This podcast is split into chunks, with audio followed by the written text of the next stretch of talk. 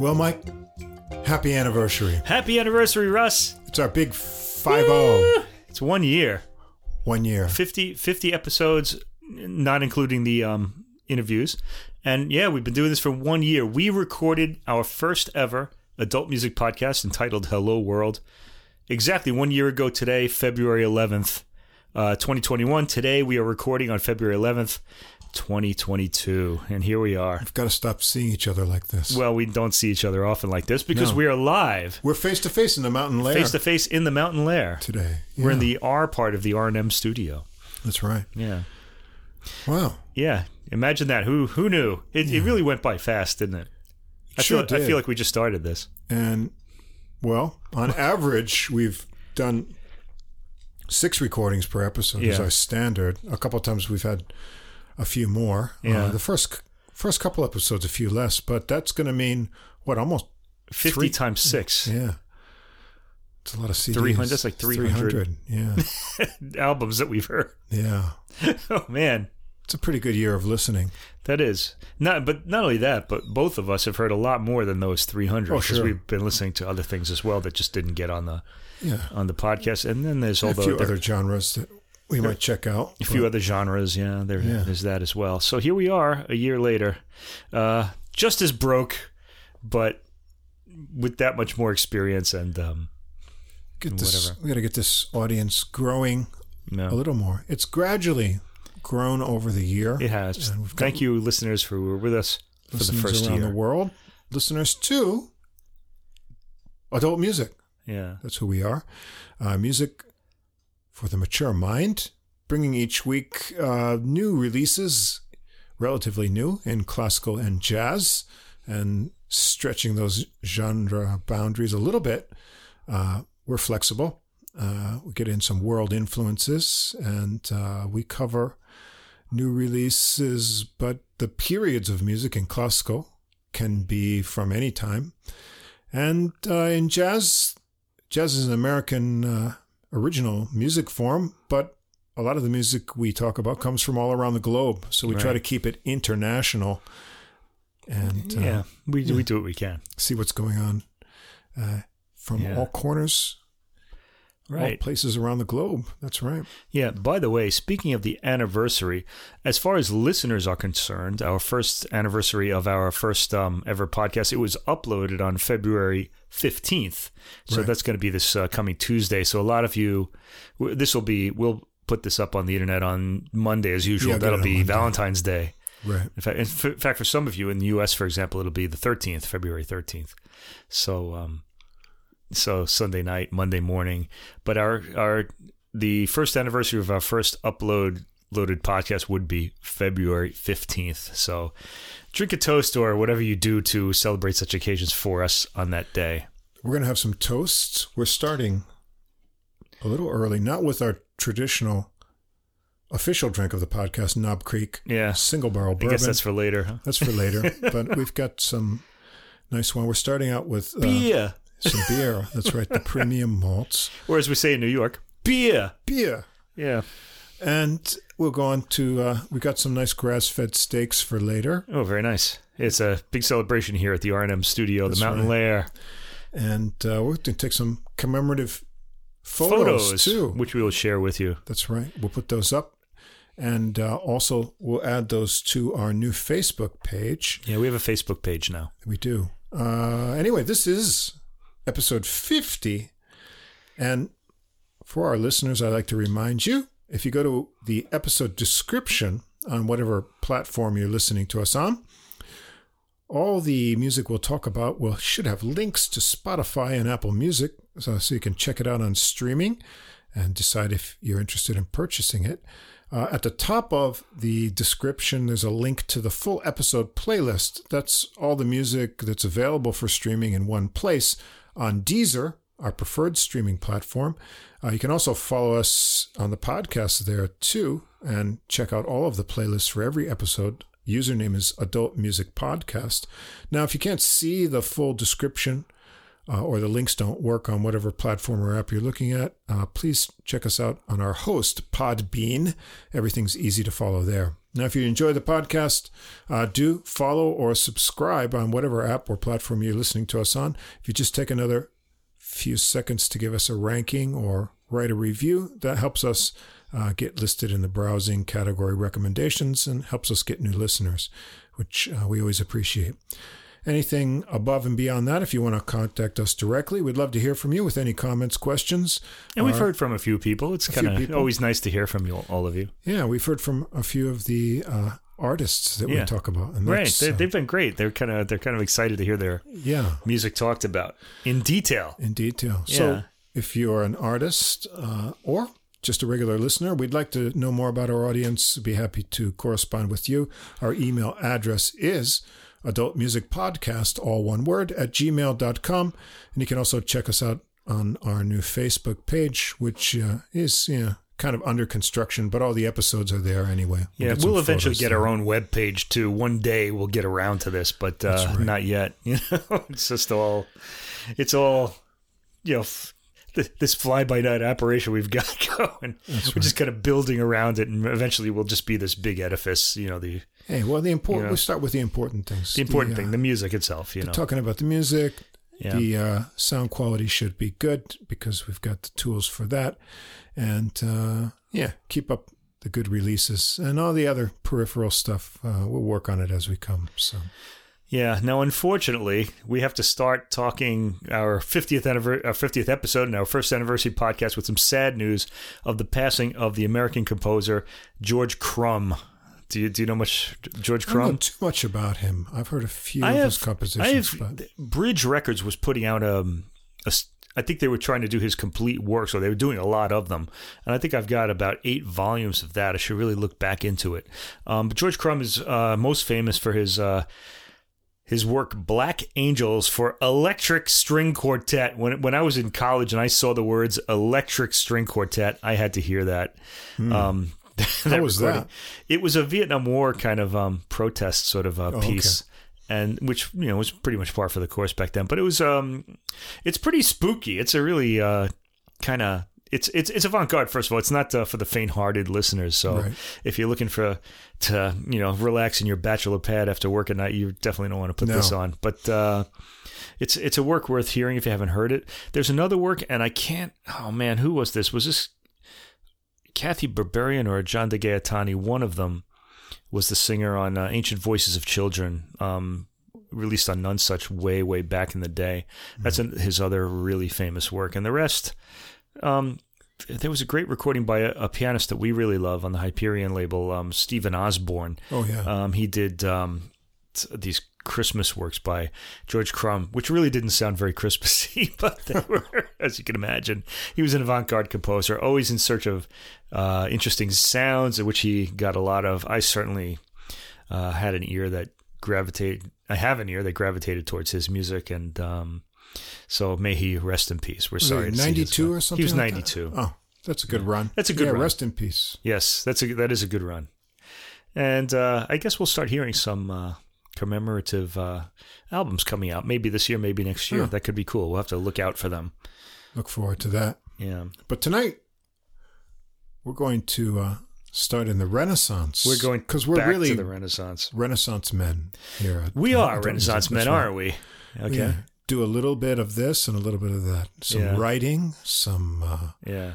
music, some talking about music, May- maybe we're Renaissance wannabes. could be. Okay. Yeah. yeah. I don't know. Yeah. I'm actually happier to live in the modern period Me and too. talking about Renaissance works rather than yeah having lived. Al- Although, judging by this record, um, it might not have been that bad. Let's discuss it. Yeah. Anyway, this is an album called The Florentine Renaissance, and the artists are the Orlando Consort. The Orlando Consort consists of four singers countertenor Matthew Venner, and you hear a lot of him on this record. He's really stands out. Uh, tenor Mark Dobell, tenor Angus Smith, and baritone Donald Greig. It's spelled G R I E I G, so it's not. It's like the opposite of Grieg. In German, it would be Greig. I don't know. Hmm. Anyway, but that there it is. He's the baritone, and this is released by the Hyperion label, one of our favorite labels.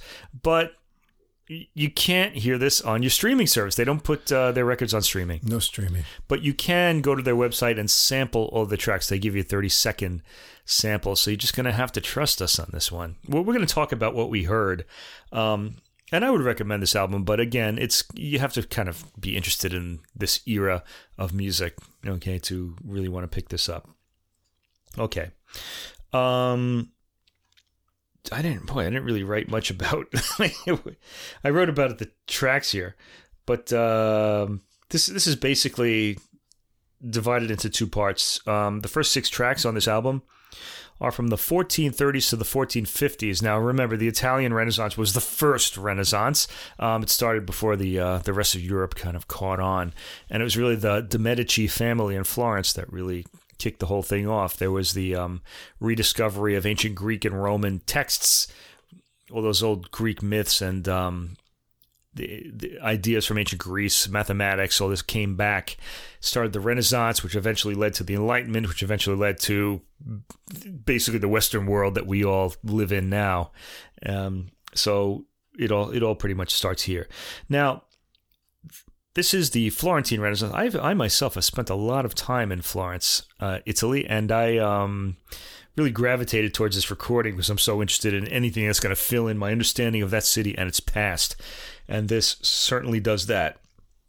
Okay, so the rest of the recording, by the way, after track six, uh, deals with the 1460s to the 1490s and uh, the rule of Lorenzo de' Medici. Lorenzo il Magnifico, the Great, um, was the he was really the big mover and shaker in the the Medici family, um, and he commissioned a lot of music and wrote some uh, poems himself that we're going to hear his words on this album too.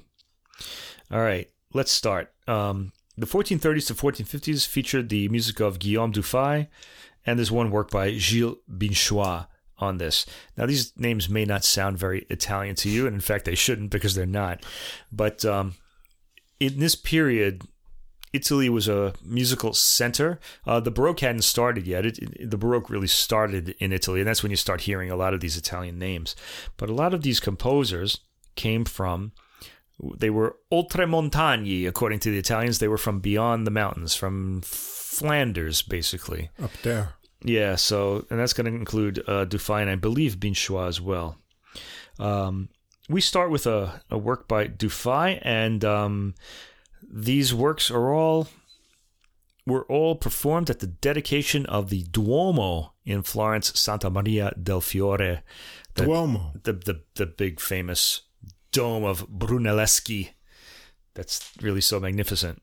Okay, and uh, it was this was interesting for me because I could imagine what it might have been like.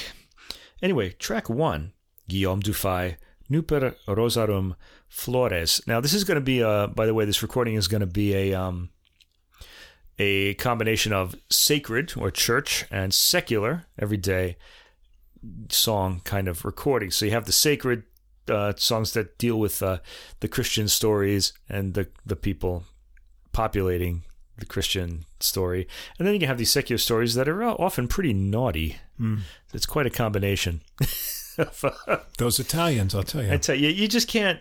Yeah, you just can't. Um, can't contain those Hey. Italians, you know. It's that naughty, nice continuum. Yeah, he you got gotta that. balance it out. Yeah, yeah. Okay. oh god, I kind I had an image there that I'm not going to share. Okay. Anyway, um, Guillaume Dufay first, Nuper Rosarum Flores, which means late roses blossom, and this is combined with a work called Terribilis est locus iste, which one way to say it would be terrible is this place but when they say terrible people don't really think of this the roots of the word you know, terribilis in Latin, it could be terrible and also terrific Right. or awe-inspiring. So something terrible is also awe-inspiring. A degree rather than a, right. a um, It's kind of been reduced to just awful now, but Right. uh, terrible can still mean, you know, his terrible, you know, um, power Right. which doesn't mean it's bad power. It means it's just awe-inspiring power. Okay, so you can we can still use it like that too. So awesome is this place. Basically, we're going to translate it that way.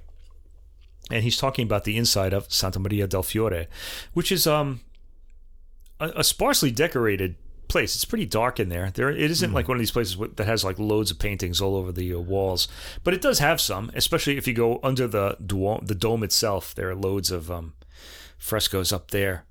Okay, and some on the walls as well.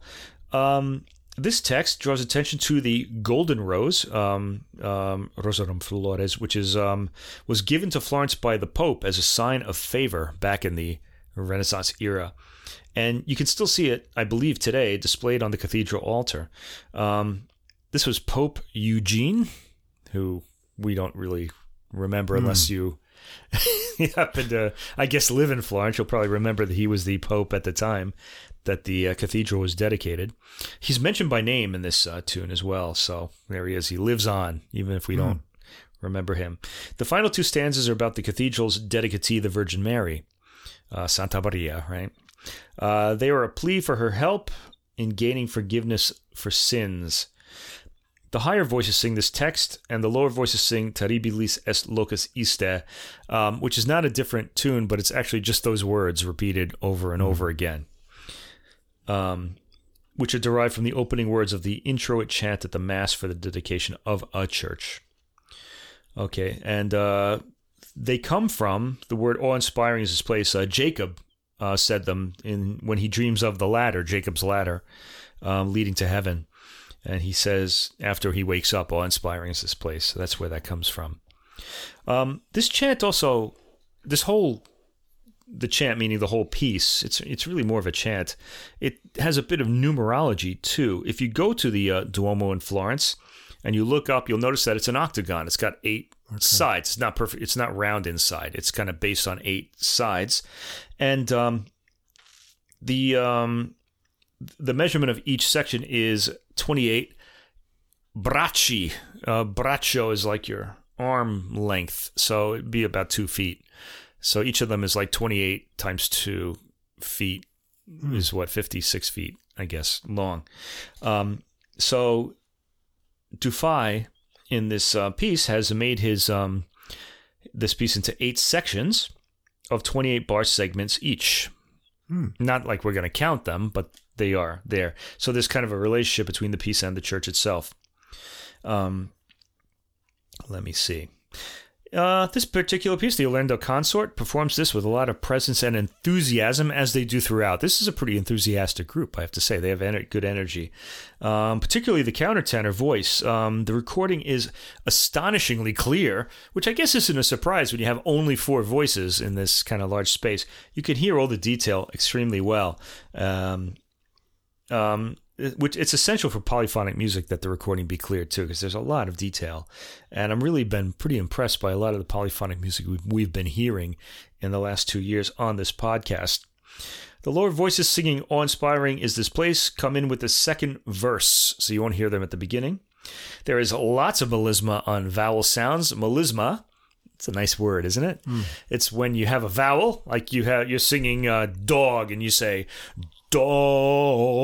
do, and it, that could go on forever. Especially if you're singing Italian, which has loads of vowels in Right. every word. It's a very musical language for that reason. That's what they mean by Italian being musical. It has a lot of vowel Right. sounds.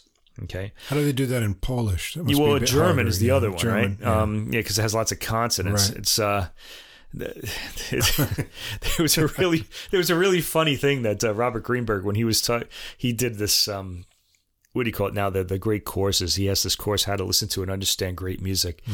and he was talking about the difference between the Italian and German approach to music and he said Italian wound up being the more conservative um, musical styles because the Italian language is already very musical.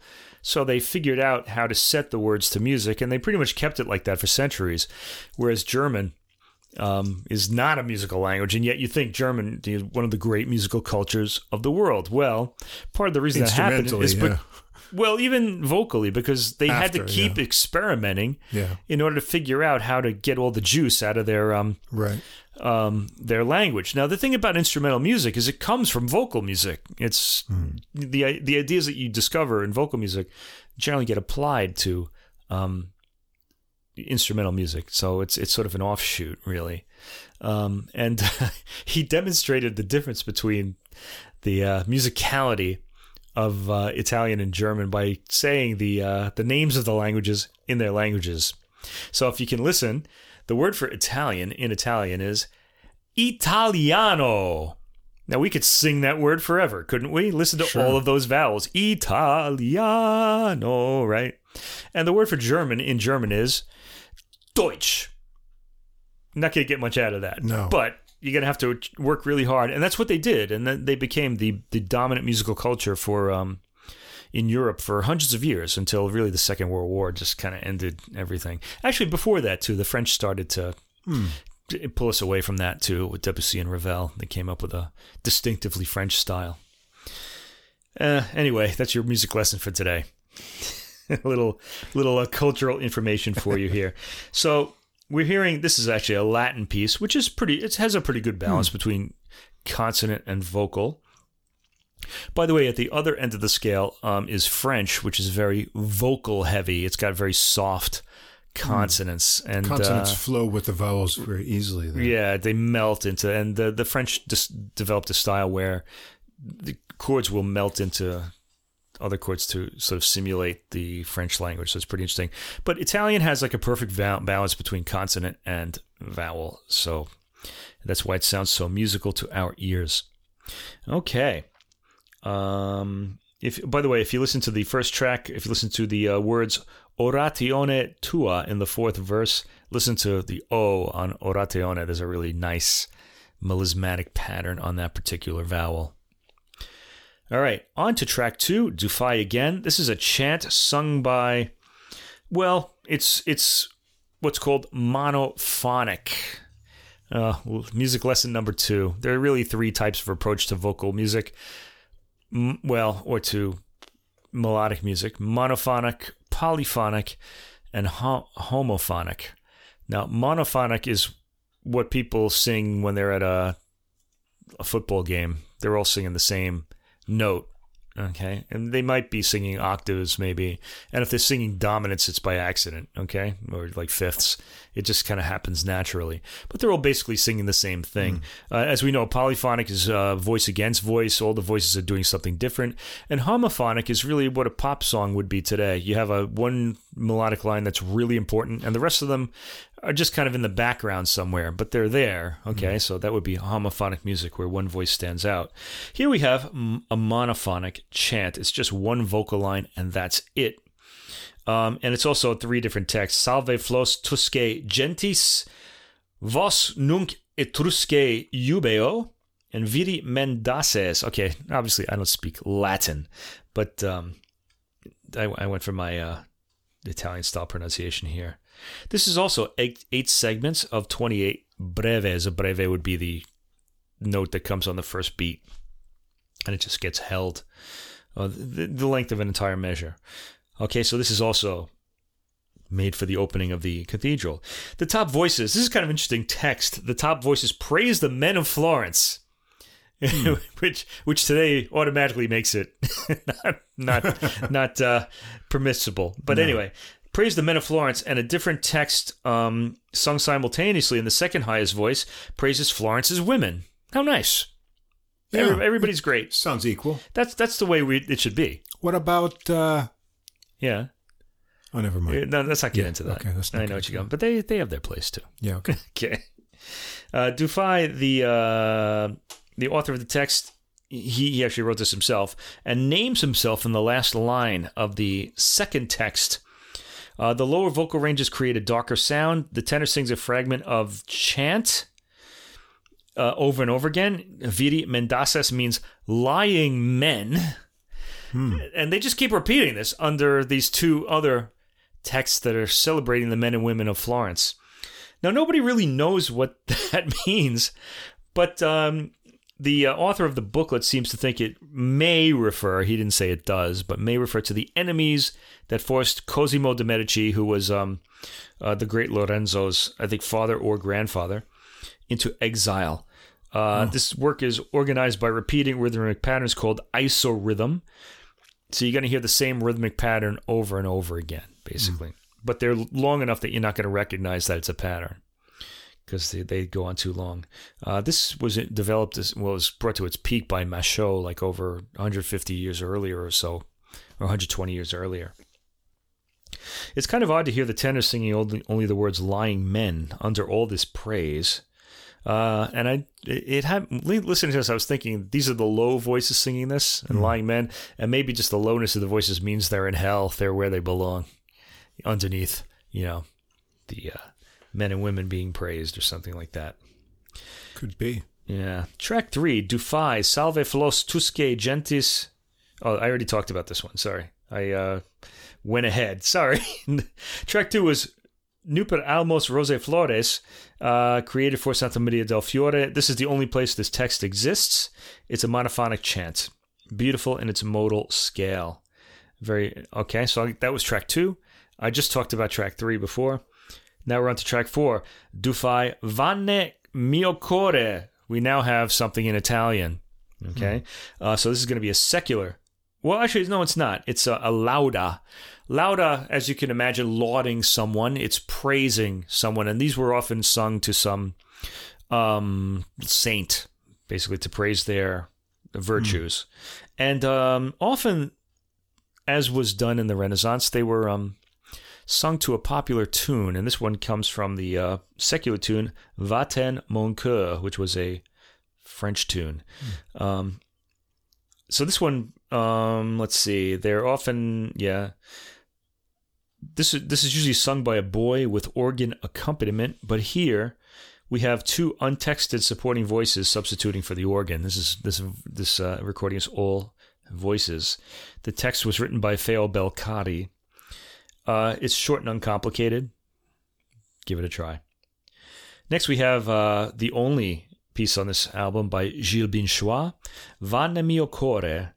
And then uh, this come this is um, a lauda, and um, comes from the popular tune Pour prison uh, for prison.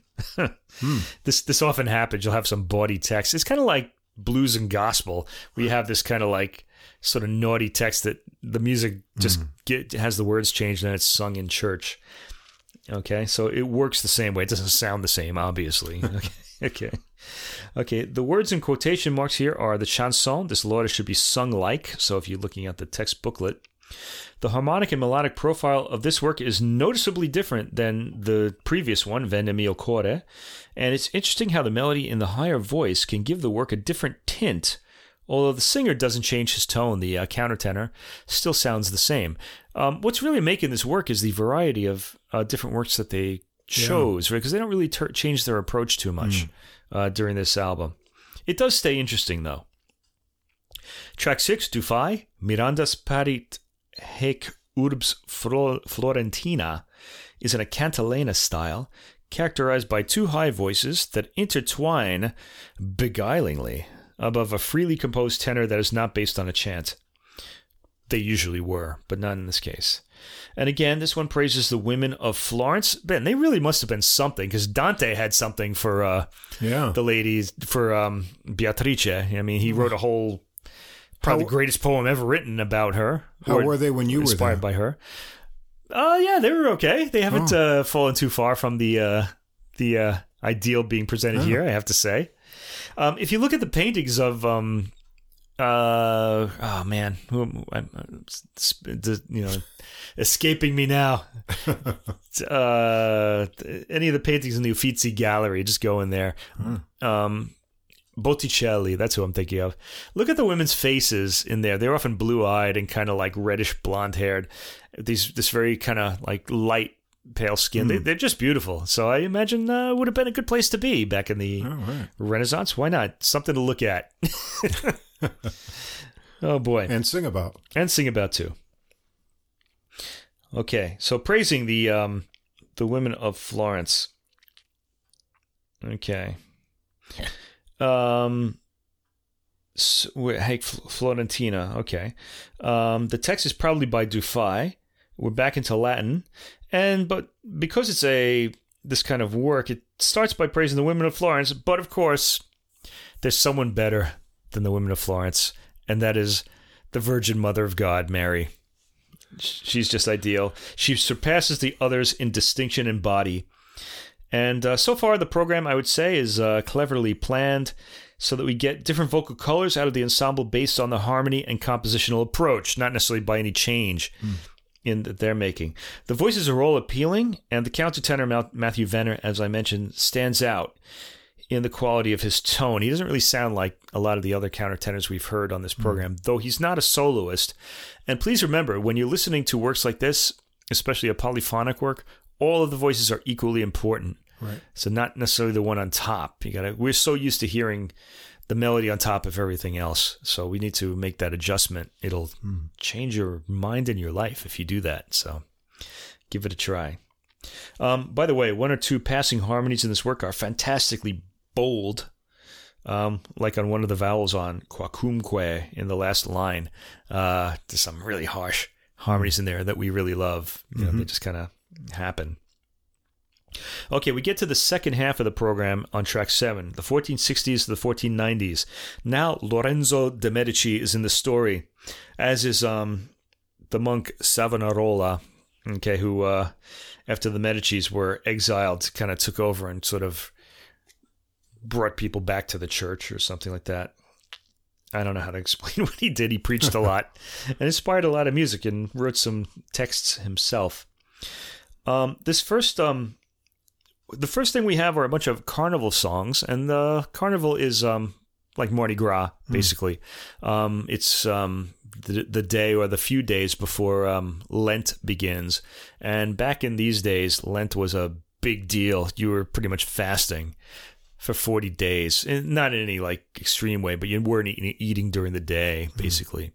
And um, it was a long period of time. So people would just go crazy on uh, the tuesday especially before lent uh, called carnevale in italy and um, they didn't just eat a lot and drink a lot but they uh, caroused a lot Oh, there wasn't going to be much of that during Lent. You had to be a, Yeah. a good person, right?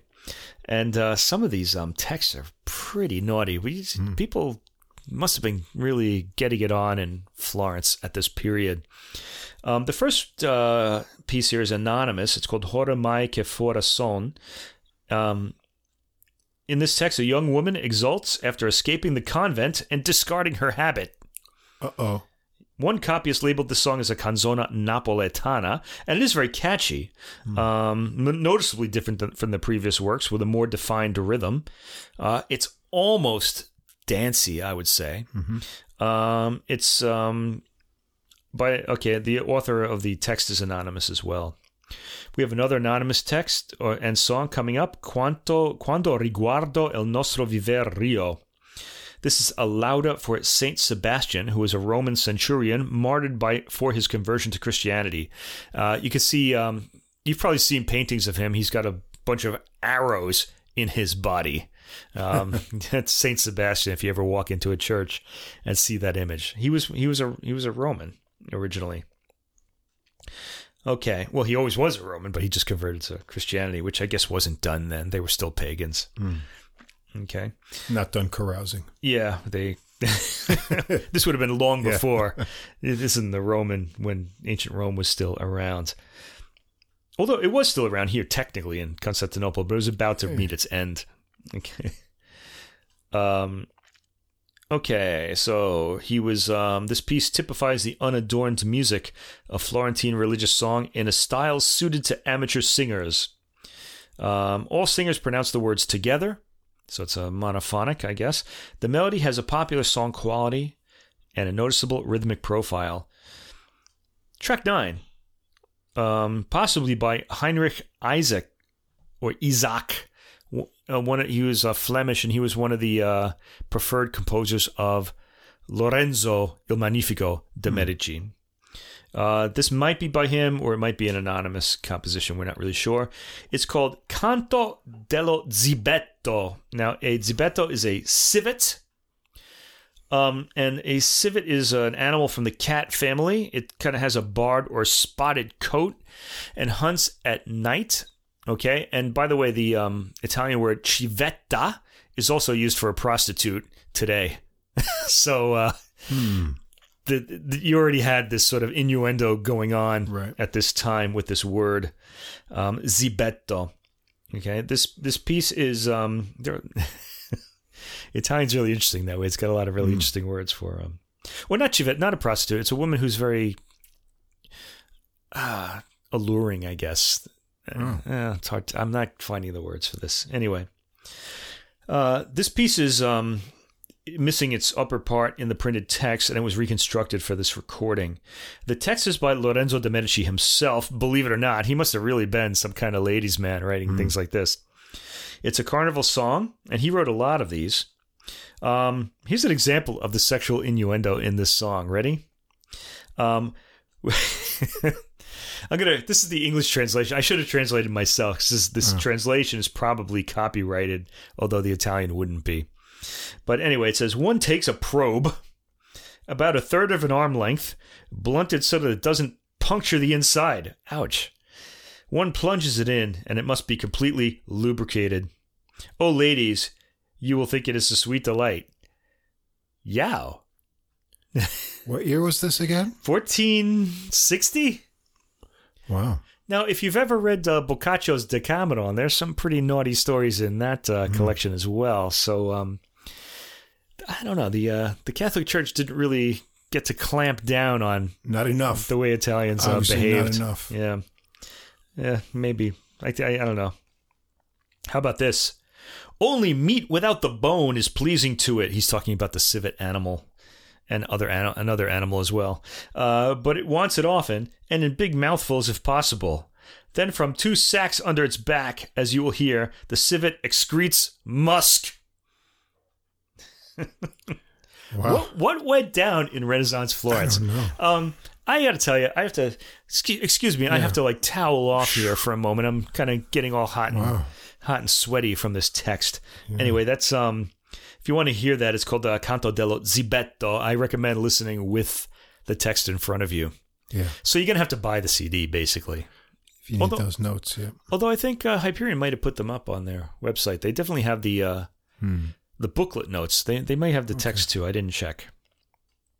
Okay, another one by Isaac um, O Maligno e Duro Core, text by Lorenzo de' Medici. This is a lauda and uh, sung to the um, music of Canto de Profumi, which we heard earlier. Uh, this is more serious. It laments Jesus' death. So I guess um, uh, Cosimo had uh, not Cosimo. This is for Lorenzo had to De Medici had to um, you know he had to balance out the uh, his uh, spiritual uh, life there with um, text praising praising the Lord as well. Uh, track twelve is an anonymous uh, composition Ben Venga Maggio, text by Angelo Poliziano. This is a song for spring after Lent. It was performed by the young women while jousters, so guys on horses, I guess, with their big long lances, uh, were entering into the arena. It's got a cheerful, lilting rhythm, and the song celebrates how men and women fall in love in May. These are the most, this era's songs of this sort are really the most effective ones, I think. Track 13, Isaac Prophetarum Maxime. Um, this song celebrates St. John the Baptist, patron saint of Florence. Uh, the text is Latin from the Gospels of John and Luke, and the vocals are scattered harmony with syllables popping out of the texture, making the words clear. Uh, this is a pretty long work at almost seven minutes, and I'm pre- impressed here by the countertenor's colors in various verses, which he keeps the interest up, as the rest of the ensemble is excellent as well. I certainly don't want to shortchange them. Um, his cha- his timbre changes the countertenors as he goes into the higher range, and it darkens in the lower range, which kind of made this really a treat for the ear. Uh, track 14, Isaac again, Trionfo delle Dei, um, from the uh, popular song Ne più bella di queste. Uh, a trionfo, or triumph, um, is it features costume characters on an elaborately decorated wagon pulled by oxen. So it's sort of like a modern parade float. Um, things haven't really changed that much. If you've ever been to Carnival, Um, this tradition still exists, except they're on motored vehicles now. The song highlights the distinctive benefits promised to Florence by Juno, Minerva, and Venus. Okay, so we are in the uh, the more pagan ancient Roman uh, vein here. Um, this has a kind of professional square, processional, sorry, not professional, processional square quality to it. It's like something you could walk to, nothing tricky about the rhythms here. Um, it speeds up and changes rhythm as it goes on from four to dotted rhythm to dotted three four. Uh, the change to from four to three was very popular in this era. That was like a really much used variation Right. way of varying the music, and it's always effective. I always like hearing it, although we're Yeah. not hearing it all the time. So these days, um, into the early Baroque, they used it. Um, the text is in Italian for that one.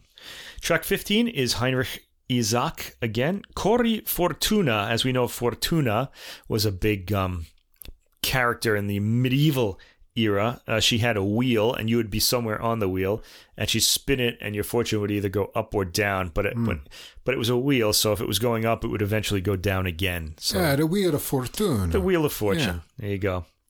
Uh, text here is by Serafino Aquilano.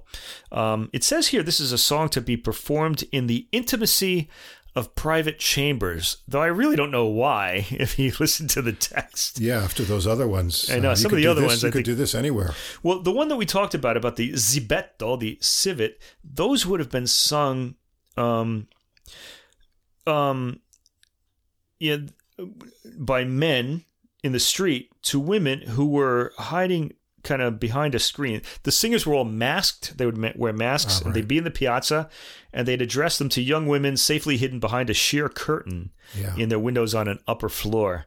And Right. so they'd all be probably giggling and stuff Right. like that. I could just imagine.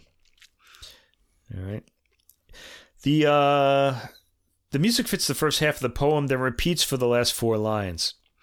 And it has been suggested that Isaac's music or Isaac's music captures the motion of fortune's wheel as it turns. The second half of the setting climbs steadily upward as the wheel ascends. At the conclusion, fortune turns her wheel downward and plunges anyone clinging to it into the dust. Ooh, All of our fates, apparently. yes. Hmm. Track 16. Isaac again, he really gets the lion's share in this section of the recording. Lasso quel ch'altri fugge. This is missing its original bass part and was reconstructed for this recording. In the text, the love, the love-sick speaker suffers but remains doggedly steadfast. Okay, this is real Italian stuff now. The tone of the music is somber and has a soft glow to it. Check 17, Isaac, quis dabit capiti meo aquam. Um, this is a piece written in memory of Lorenzo de' Medici. He died unexpectedly in early April 1492, which, as you remember, was also the year Columbus uh, set sail for America at the behest of King Ferdinand and Queen Isabella in Spain. Um, a commemorative motet was required for Lorenzo, being the great man that he was. Uh, Angelo Poliziano provided the Latin text. And what's interesting about this is in the third section, the tenor voice drops out, a symbolic move representing the absence of Lorenzo. Um, the ending emphasis on peace reflects Lorenzo's, Lorenzo's role as the peacemaker in Italy during his lifetime. War erupted again after he died. Uh, there's an ear catching harmony right at the opening, and the absence of the tenor voice in the third verse is dramatic and very noticeable. Track 18, Anonymous uh, music, Ora mai sono in età, and the text is also by an anonymous author. Uh, the first two stanzas are by Feo Belcari, apparently. I couldn't really make out what the booklet was telling me here. The same music as uh, Hora Mai Che Fora Son, which we heard earlier, only this time the singer is eager to take religious vows and don the habit of the nun. So uh, Savonarola was in Florence at about this time, and he uh, encouraged the singing of it. It's a lauda, and the particular chant is very plain, sung monophonically. It sounds like a church chant, so the wheel has spun. Track 19 is anonymous. Um, Che fai qui core? Text is by Savonarola. Uh, the music is adapted from Poliziano's Ben Venga Maggio. This particular piece has fairly upbeat music, like a popular song. Um, the Che fai qui chorus sung in the chorus is very catchy, and the singers urge the heart to go to its love, which is Jesus, who sweetly inflames the heart. Yeah, it's kind of a little surprise twist Yes. there. You thought it was going to be a sort of a naughty song, and it turns out that they're They go to encouraging you to go to Jesus. on this. uh, He, he was he was a slick one that uh, Savonarola, Savonarola. I don't know. I got to get the um, pronunciation of that. Pronunciation is a big issue on this uh, podcast, isn't it?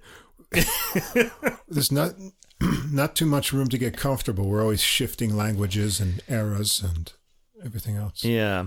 Yeah, Well, maybe at the end we'll actually be uh, really, We're you know, getting edified anyway. we are being edified. linguistic challenges. Track 20, anonymous uh, composer Viva Viva il nostro cuore. This is a religious version of the carnival song Viva Viva la ragione, reason. Okay, live on reason. Um, w- would be the secular um, text. The text here is political and calls for Christ to combat Pharaoh, and that's an apparent res- reference to Pope Alexander the Sixth, the Borgia Pope, who was really evil. okay. He was, he was a horrible person. Boy, what a mess the church was in these days. You think it you think that it has problems now. Boy. Murder, Yeah. bodies dumped into the Tiber, orgies, Wow. Just horrible stuff. Well, great stuff, but except Yeah. the, the mm. church shouldn't be doing it. Let's just say that. The music has a more popular tune profile, and the text renders Jesus as King of Florence. There's a fairly catchy repeating chorus as well. Finally, we arrive at the last work, track 21, Heinrich Isaac, Quis dabit pacem populo tumenti. A lament that addresses Lorenzo in heaven as if he were a secular saint. He's referred to as Holy Lorenzo. Holy Lorenzo. Holy Lorenzo. um, oh, Holy Medici. Sorry, they call him Holy Medici. Holy Medici. I can see that becoming, yeah, Yeah. Exclamation. a swear word. This work cries out for peace too. Uh, after Lorenzo died, lot- there were lots, lots of war. Uh, the text of the first part draws from a Roman play about the death of Hercules. Uh, this is a polyphonic type setting with voices entering at different points on the same text, and it's a nice way to end the album. In sum, uh, these voices in in this uh, ensemble, um, the Orlando Consort, really are made for each other. They sound really good together and unique as well. Um, it's good ensemble singing. The smallness of the ensemble allows the texts to shine through. So I'd say this is an excellent recording of interesting music, and I have to also say that I have like kind of a a special kind of interest in this, having spent so much time in Florence and always wanting to know more about it. So it's got of historical interest as well. A good history lesson for the period. Yeah, I enjoyed this one a lot. I like a cappella music. Uh, I find it sort of meditative and um, it helps me focus. I like the sparseness of. Did you find that on this one too? Because I it's not like a straight church. I you did, know, thing. you know, because the thing I like about it, well, here, what's interesting too is there's four male voices. The Yeah. countertenor is handling the high part, um, and- but they have a good blend. The recording itself is very clear, uh, so you can hear, you know, all the details. Uh, the the quality of the recording just highlights what they're doing, which includes fabulous intonation yes. singing a cappella, things can always go off pitch a little bit. I don't sense that here at all. And the enunciation is really great. Uh, you can hear, you know, the little nuances in their voices, uh, the pronunciation, uh, and not just pronunciation, but the musicality of, you know, what they're saying. Yeah. And- so I just want to say good work to the uh, Hyperion recording engineer uh, Ben Connellan and, the recording producer Mark Brown. What I particularly like about music from this period is the, you know, the unexpected uh, voice leading. Uh, things happen that you're not always prepared for, and then the surprising uh, harmonies that develop sometimes. Uh, you get some, you know, dissonances you were unprepared for, and it doesn't have the predictability that Baroque music that came later did. So, um, you know, every once in a while when you get sort of in a lull, some little harmonic surprise that's a Right. lot more tension causing than previous things comes out. And uh, that's always a joy of this kind of music. Yeah, So, but why is Baroque music predictable? Is it because that's the way we learned counterpoint in school? or Because we learned it from like um, Palestrina on, basically. And I guess it was a little more predictable, but I think it's two things. we I didn't think, learn this kind of music in school. It's kind of even recordings of it. The scholarship is all Yeah. new as well. I think it's one is our perspective, uh, looking back at Yeah, you know the things that have become standard Mm. Bach, and then later you know classical music. But I think also maybe before Baroque things weren't as codified. yeah. Oh yeah, exactly. yeah. So By the same token, though, we didn't even learn the non-codified No, no, we music didn't. either. But if we, at the time, it might have sounded really if you you know if you were immersed in that. Is is what I'm saying. I don't Yeah. know. I'm just kind of speculating. it just uh, yeah it it does seem. Even though it's earlier, sometimes to me it seems more adventurous. Yeah. Sometimes in the does, liberties yeah. taken, and that is uh, what I find a particular uh, interest uh, in this era. By the way, if you're sitting there th- saying to yourself, you know, Mike's right. They do mispronounce a lot of, of names. Let me just say it's it's just the two of us here, okay? So uh, if if there's money coming in, maybe we can get some uh, researchers to help us out, or you know, producers to help us out with some of that. So uh, I think we're doing pretty well actually with the names Yeah, not too bad. in general. I'm just stumbling over them. Well, you know, if I have to um, put the time into musical research or Yeah. phonetic We're gonna go for research, music. we'll go for the music. Go for yeah, the so- music. Although I do have a website that um, you know pronounces words and names, Mm-hmm. but the, the internet is so like worthless. It's not always reliable. Yeah. because it's just anybody could put up the pronunciation, you know, and a lot of them get it wrong. Mm-hmm. Yeah. Like I, I heard like just certain English words pronounced like wrong, and I'm like, what? do- What do you? Yeah. I mean, they might have some guy from Queens there Yeah. reciting them, you know. Did you ever hear that um, there was a David Letterman thing um, where someone wrote in? It was on viewer mail. This is like back in the oh god, it must have been the early '90s. Um, th- that song, oh no, it had to be the '80s. Yeah, somebody had written in saying that he thinks that um, Billy, the song "Billie Jean" by Michael Jackson. He says he could swear that um, that Michael Jackson is singing "The Chair is not my son." Oh, well, I think there's a whole website dedicated to that. Lyrics, there should lyrics, be because it's hilarious. lyrics heard wrongly. Um, Yeah, but then David Letterman plays the recording, and he's Oh, okay. what he's done. You hear Billie Jean, you know, she says, "I am the one," but the, and then right at that point, there's a splice, and you hear this Oh. big New York voice say, "Chair." it's it's hilarious. So seek it out. It, I can't. Oh man, It wasn't it. There's a lot of songs like that though. There was that uh, Elton Yeah. John song. What is it? Pull me closer, Tony Danza. Tony Tony Danza.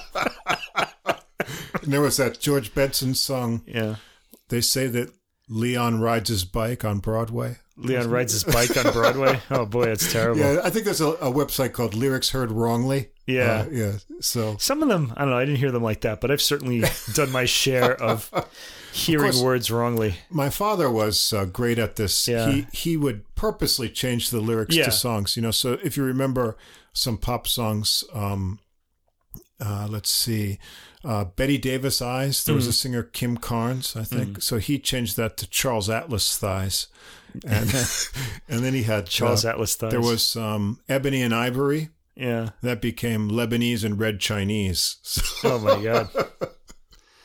Yeah, I, so I love things like that. Like yeah. even using the wrong word. There, there's this is recently in the news where um, one of our gaff-prone uh, political people, uh, Marjorie Taylor Greene, um, she referred to the. She wanted to say the Gestapo police, and she re, she uh, referred to them as the Gazpacho police, and the press really just piled on her like they Of always course. do. But is anybody not seeing the uh, comedy gold in that in Yeah. that error? I just love things like that. You know, there was a great one in the movie Flamingo. Bigly. Yeah, Bigly. Yeah. There was a good one in the movie The Flamingo Kid with Matt Dillon. This is how it all started for me, where there's a big card game that happens at the end, and one guy starts freaking out, and he says, "Oh, this guy knows all the cards before they're gonna be, before he sees what they are. He he must be psychotic." and he means psychic, of Yeah, course, but. Uh, just things I love things like Yeah, that, you I know. like and so I don't know when I hear them, I kind of so maybe we're mispronouncing these names on purpose. Do you ever think of that? Ah, yeah, there you go. there you go. That's it. All right. That's the ticket. Speaking of names that we don't pronounce. Actually, I think I've got this one though. Uh, I, we have a listener who, uh, well, she was someone I work with really, but she Oh. listens to the podcast, Oh. and um, she said that she was like amazed at all these like composers we have. Like she doesn't know who any of them are. I th- I see that as a strength of the podcast. I mean, we do do Beethoven, Mozart, and all this too, but uh, I try to just cast a wide net, and especially try to get a lot of contemporary composers in. Um, right now, we're going to do a, an unknown composer, in fact, an unrecorded composer until now. But this one's from the past. Anton Edvard Pratté. And Yeah, this is really cool. what's really cool? His music. Oh yeah, yeah. Yeah. We're going to get into that.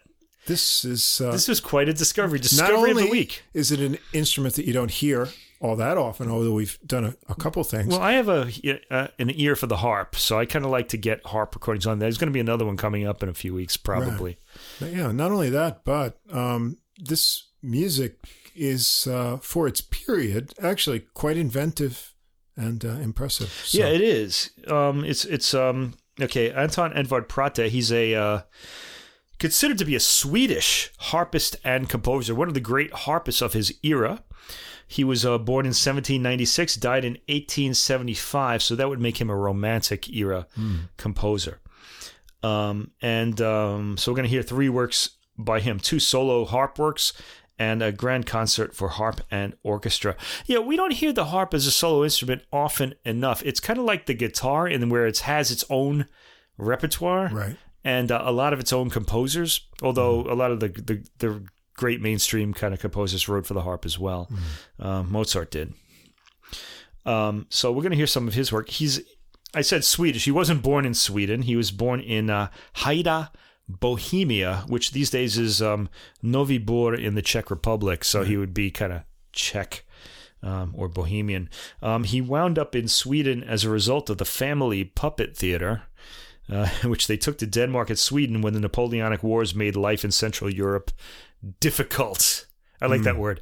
Diffi- Oh, war made my life difficult. Uh, it didn't make your life a living hell, just difficult. Yeah, huh? Seems like an understatement. It really is an understatement. I don't know. We, the more you study history, the more you you realize we we're living in uh, unprecedentedly peaceful times. Maybe Yeah. ancient Rome had something like this, but uh, that's about it. I'd say. Although I guess the Roman army was always fighting out on the frontier somewhere, but uh, yeah, if you're in the middle of Rome somewhere, you weren't uh, threatened for like hundreds and hundreds of years. All right, the artist on this um, album, the soloist, is Delphine Constantine Reznik. On the harp, she's French.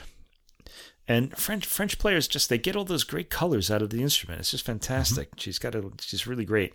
And the Norrköping Symphony Orchestra, uh, conducted by Daniela Musca. This is on the Beast label, and it's an SACD, which means it's a lovely DSD recording. And if you have the capability, it's five channel stereo. Lots of space, spacious. This is a really good recording. And it's an excellent recording Yeah. too of the harp, especially beautiful Oh, yeah. balance also between the harp and the orchestra. The harp, yeah, the balance is good, but the harp is extremely close mic'd. Yeah, um, so you, uh, which allows her to use extreme contrast and dynamics. So you know you can hear all the little details even when she's playing very softly. yeah, and there is quite a range. Mm-hmm. So she plays loud. The harp doesn't really get very loud. Um, No, but it's big on this recording. Yeah, it's big. Yeah.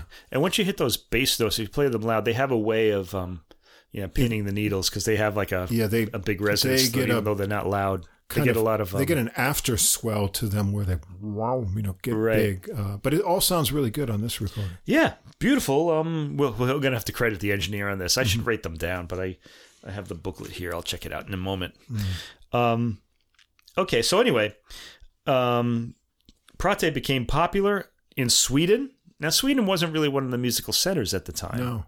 No, Um, it's so that's why you know composers would just get lost up there, I guess, and sort of you know they have their great careers, but they wouldn't be part of the whole mainstream. You had to be sort of like with today. You have to, if you're a jazz musician, you want to get famous, you want to be in New York or one of very few other places.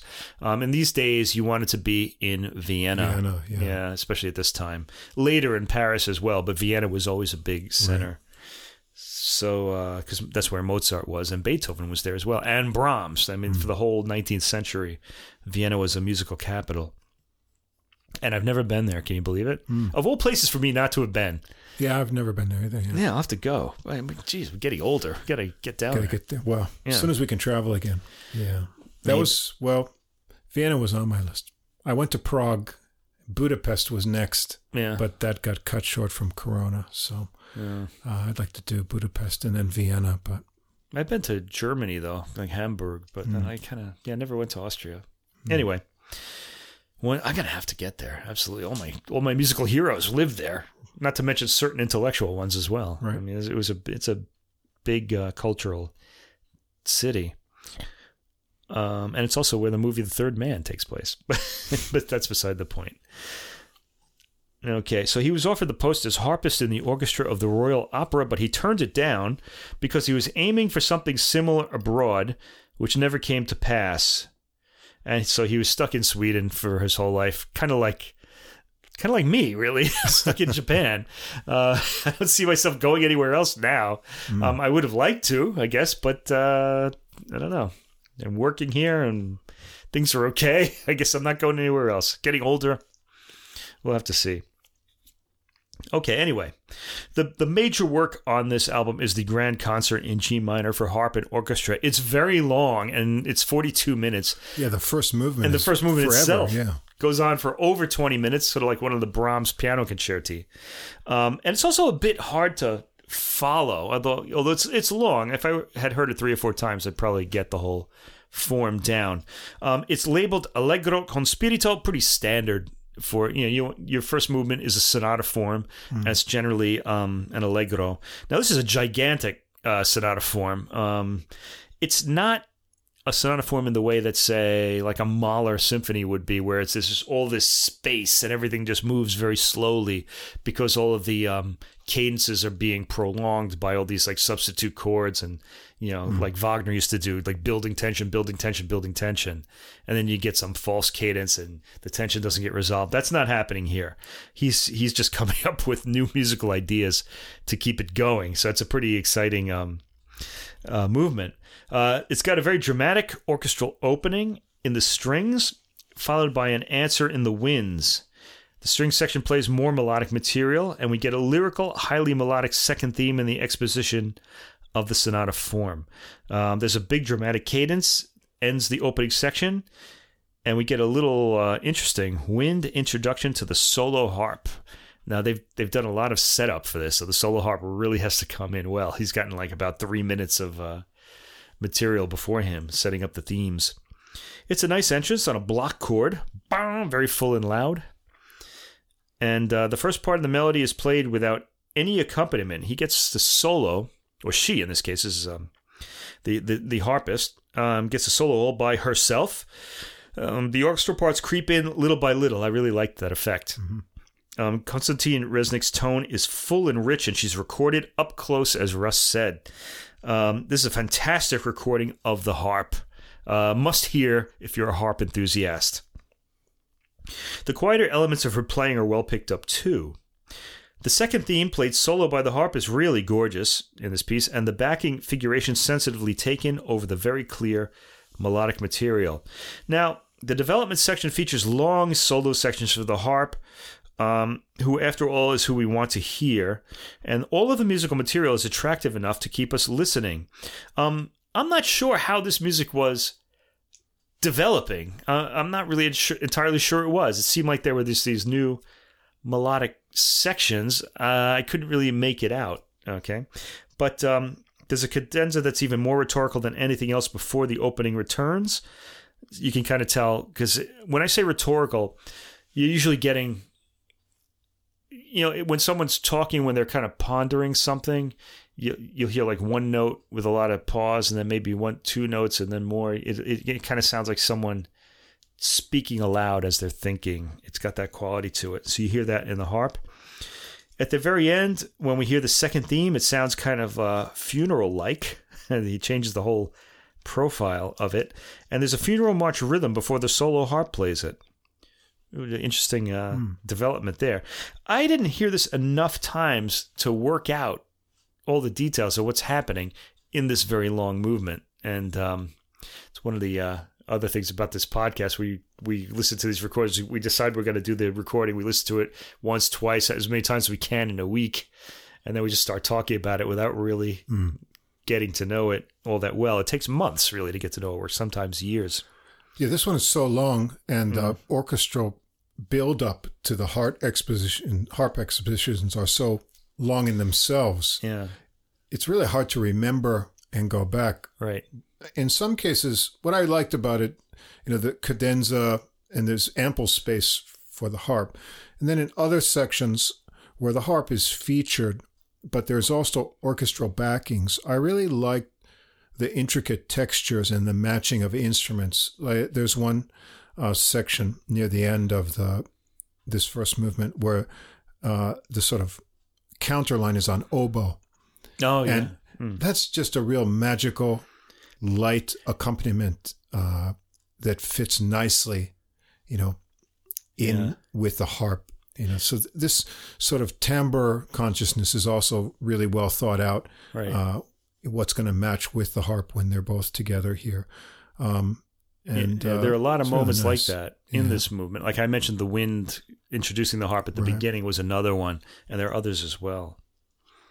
Okay, so it's a dramatic movement, and, and it's gorgeous too. Um, it also goes on for a very long time, and there are a lot of false cadences right at the end. Did you notice this? It's Mm-hmm. Yeah. like there was like a chain of them. Like, uh, oh my god, when's this going to end? It's Yeah. already been twenty minutes long. That's what I, You know, but it was fun. It was good. it, it's sort of the style is conventional and sort of like a you know early romantic style, Mm-hmm. almost classical in a way. However, it does have a lot of unexpected cadences Right. and little harmonic tricks that are somewhat. I wouldn't say they're you know humorous in the way as CPE Bach, but they're Yeah, a little and, bit. and, and they're not of- like they're pre-Wagnerian too, so they're not that kind of like building tension sort of thing. No, no, they're they're- more like teasing. Yeah, they're just little nudges that Yeah. make sure. Oh, you didn't think that was going to happen. kind right. of So thing. a little Um, Mozart maybe, yeah, a little that kind mo- of thing, like Or Mozart, but very too. clever. And Yeah. uh, it keeps. I mean, other than the wonderful feature of the harp and the nice orchestral writing, it's another extra little touch that that's added to just keep unexpected progressions going through it. So I found it really. I mean, the first time I l- listened to it, I was hooked right away. I Yeah, thought, me This too. is great. Like, yeah. Whoa. yeah, very attractive. That's only the first movement. There's still two more to come. Uh, the second movement, Romanza, is played andante arioso, and uh, it reminds me of the slow movement of a Mozart piano concerto. If you remember Piano Concerto 21, Mm-hmm. the one that was in the Elvira Madigan movie, bum, ba-dum, ba-dum, that one, Mm-hmm. it kind of has that sort of feel to it. Not that melody, but um, the harp's entrance is muted, a lovely sound, quiet and introspective in this movement, and the harp gets a gently a gentle solo cadenza towards the end. Uh, the movement explodes without pause into the rondo, and uh, this is labeled polacca alla svedese. So in the in the Swedish, it's a polacca, which I guess would be a dance in the Swedish style, meaning in the way he wants it to be, because he's Right. he himself is Swedish now. Um, it has the feeling of a dance, which is often the case with concerti. You want to end with a on a happy dance like um, feeling. It's in three four, I guess. Could be six eight, but I'm I got three.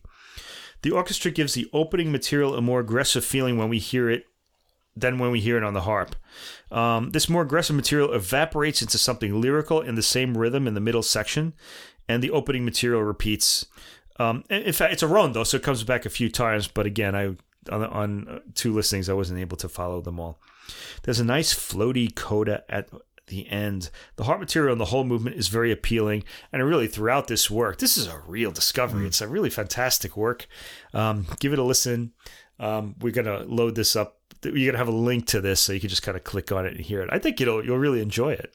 Yeah, this is great. Actually, this is so good that I, I felt the other pieces being nice, but there's sort of a letdown after this. Well, they're work, not so- dramatic. yeah. They're just sort of more pretty than dramatic. so I may have put this at the end of the program if I was designing it myself. But uh, Oh, I see. Yeah, Yeah. but you don't know. You gotta. you want to. It's funny because you want people to maintain interest. You don't want to make Mm. them wait. You know what I mean? Like they might not wait. They might say, "Ah, Yeah. I don't know." Anyway, the next two works on the album are for solo harp, and you know part of the reason that the program loses interest in drama is because the Yeah, you harp don't have the orchestra. really isn't a dramatic instrument. It's it tends to be pretty. This is kind of an issue with the harp. In fact, uh, some people have tried to change its profile. We tend to think of it as being, you know, the instrument angels play because it's so sweet sounding, and uh, it's hard to get away from that. Some composers have tried to, but Well, I felt on these uh, the one thing that I you know you lose the dynamic contrasts and force of the orchestra, but this harp writing, you can tell it's by you know a master of the harp because the sort of approach and melodic direction and everything is not the standard harp that I'm used to. Right. So I heard a lot of things working through even these other works that sounds sort of guitar like to me. yeah, yeah, Um, and not you know not the angelic type of thing, but other types of figurations uh, that normally I would associate with a guitar or something.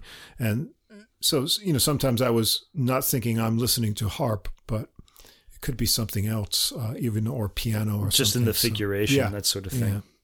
Yeah, these okay. So the second work that we hear is theme and variations on a Swedish folk tune, and the Swedish folk tune is called um, "Katten och Killigen" for another mispronunciation, which means the cat and the kitten. Um, it's a nursery rhyme which was often sung to a variant of the famous La Folia tune that we hear in a lot of like Baroque works, variations on that. Okay, it starts with the introduction, played maestoso. Uh, the theme is in a saraband melody, so it's kind of slow and sort of um, melting, I guess you could call. Like it's got like kind of like a liquid sort of uh, quality to the rhythm. The harp is even more upfront in this solo recording. Um, gorgeous tone. The instrument's well recorded. There's a flourish at the beginning. Slow saraband rhythm is the theme. We go to variation one. Okay, now this is interesting. There's one. They take one variation out of the uh, sequence. I'll get. I'll talk about it when I get there. Uh, the very first variation quieter than the theme, with figuration providing relief for the melody to stand out in. Uh, the theme is played with triplet accompaniment the second time. Second variation has a quicker figuration supporting the melody, sounding like 6 8 time. Variation 3 is in 4 4 4. There's a melody in the treble that's commented on in the bass. Then we skip ahead to variation 5. This is really strange. Variation 4 was removed and placed at the end. And uh, I'm not entirely sure this was a good idea. I think it's the um, the artist's decision, um, but we'll get to that. So we hear variation five next. It's uh, a quasi labeled quasi hymn, so like a like a church hymn. And uh, before it, there's a pause. There would have been a pause at the end of variation four too, because variation four ends the work. Um, there's a full stop here. The this one starts mysteriously with a bass note followed by quietly sounded harmonics. I love harmonics on the harp too. I really like them in any instrument, really, but they're really nice on the harp. As you know, well, I like them on any instrument. I don't know. The melody is played on the harmonics. Nice effect here. So it's got a, I guess you could call it angelic. Yeah. Yeah. Variation six, allegro con fuoco, not a marking you associate with the harp, really, because it kind of sounds aggressive. Con fuoco, with fire, with passion. Yeah. All right. Um, vast, it's fast, it's virtuosic, relatively loud, I guess, as far as the harp goes, and uh, has running scales in treble and bass accompanying the melody. Variation 7, which is technically the last one in the composition, is Adagio. It's quieter. It's got an Alberti bass, uh, da na na na da na na na, that kind of repeating sort of pattern or figure, accompanying the melody, which rises and falls to its key notes. Now, I think this is supposed to be the end of the piece. Uh, it ends slowly. Maybe um, our soloist, um, Delphine Konstantin Resnick, didn't think that was exciting enough. So she stuck uh, variation number four at the end. And um, it's fast, relatively virtuosic, sort of like a Chopin arpeggio etude. If you think about um, the first etude in C minor in Opus Chopin's Opus 10, it's got that kind of quality to it.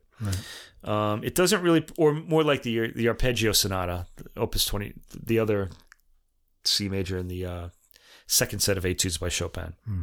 It doesn't really provide a full, satisfying cadential ending because it's not the end of the work, technically. Right. But at least it ed- it ends on a more energetic note. I think that's what she was going for. I would have left this alone and had Variation 7 end it, but still great playing. Yeah. Yeah, no problem there. Okay, and we end the um, recording with uh, the last piece Souvenir de, de Norvège, uh, Souvenir of Norway. Frafjelle og da Dale. I don't know how to say this. Sounds sounds from the mountains and valleys of Norway was another name that this piece went under. It's labeled as a fantasy romantique. And this work uses four Norwegian folk songs, which I've written the names to, but I'm not going to say them. Yeah, They, they are in English. A little boy from Tilstendalen uh, to drive water and drive firewood. Last year I was a goat and dreary Sunday night. Oh, Okay, those are the four um, tr- English translated folk songs in this work. All right, I'm sure our Norwegian listen- listeners would love to laugh at my Norwegian pronunciation, but not today. All right. All right, starts with a very quiet figuration over which the first theme plays. Uh, the second theme starts at around 2 minutes and 55 seconds in and features a melody with a dotted rhythm. This one starts a lot more folk like style than the first one, and the theme is then subjected to an echo and a background accompaniment on f- of fast triplets. And then there's another variation after this, and we get to theme three at about the 6 minute and 23 second mark. Uh, it. Oh, by the way, when I pick these times, I just kind of look at the, the clock when it, they start, so I'm not getting them exactly. I'm not Right. rewinding and seeing exactly when they start. So I'm assuming the listener can figure that out. Uh, the, the third theme is played chordally with a harmony included with each note. So they're kind of it's like a chord melody. Also a dotted rhythm, but the rhythm is jumpier than in the previous tune. This then gets a florid accompaniment in its first variation. And the last theme is heard at about 9 minutes 45 seconds. If you want to follow the four folk songs, I've given you the times for them. Um, this one is played chordally and sounds completely different than um, the other three, really, but than the previous one. Uh, there's a variation on the higher end of the harp with the lower end accompanying.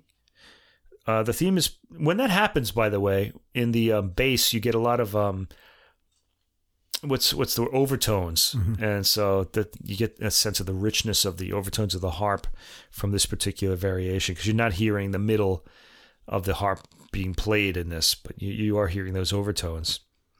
And the theme is played last in the mid range, moving down toward the bass with accompanying figuration in the high end. Um, I may have missed some variations in there, but there's a big flourish, and we're at the end. A lovely, enjoyable piece. And this is just a gorgeous album, a real discovery. This is one of those records that you want to, you know, it's it's just something new if you eh, that you haven't heard before, and it's really good, and it'll just make you happy, and uh, it's good to relax to as well if you choose to do that. Um, I hadn't heard. This is a great album of music I hadn't heard by a composer I hadn't heard of, and a harpist to keep an ear out for if she's always going to sound like this. This is a really great sounding recording all around too. I hope we'll hear more from her on recordings as richly engineered as this. If Russ is going to say anything, I'm going to look up the name of the engineer right here. Yeah, I really enjoyed this more than I expected. I think this final piece is the one that seemed to have things that reminded me of more guitar like writing uh, rather than the things we associate with uh, harp. But for me, the standout piece is the, the first one, the Grand Concert in G minor. Uh, I found that something, and I wrote down, you know, definitely come back and listen to this one again. So, yeah, I'm going to have to hear this as well, like again and again. And it's also an SACD, richly recorded and engineered by producer Matthew Bennett and sound engineer Dave Rowell. Uh, good work, Good man. team, yeah. Good team. Nice sonics. Amazing. Gorgeous sound. Very impressed. Please do my recording. All right, last we have some new music.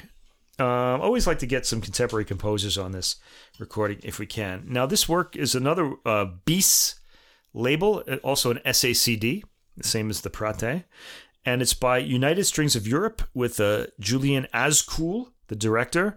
Um, we also get Ruby Hughes as a soprano on three tracks, and this is called Renewal. It's a cool name, isn't it? It is a cool. It's got a beautiful album cover too of this tree uh, coming out of the middle of this lake, and it's just this blue, Yeah. soothing co- album cover. I really like it a lot. And the uh, conductor's name's cool. He's like, that's cool. Yeah. That's cool. That's cool, man. That's cool. That's cool.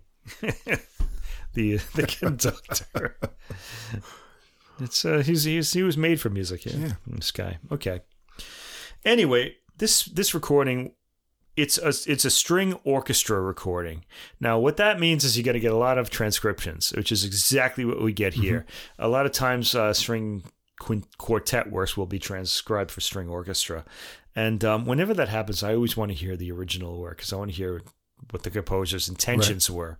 Um, it, we'll, uh, I'll get more into that in a minute. So, this album is a collection of arrangements of works that deal with themes of loss and transformation. And the idea arose from the lockdowns of COVID 19.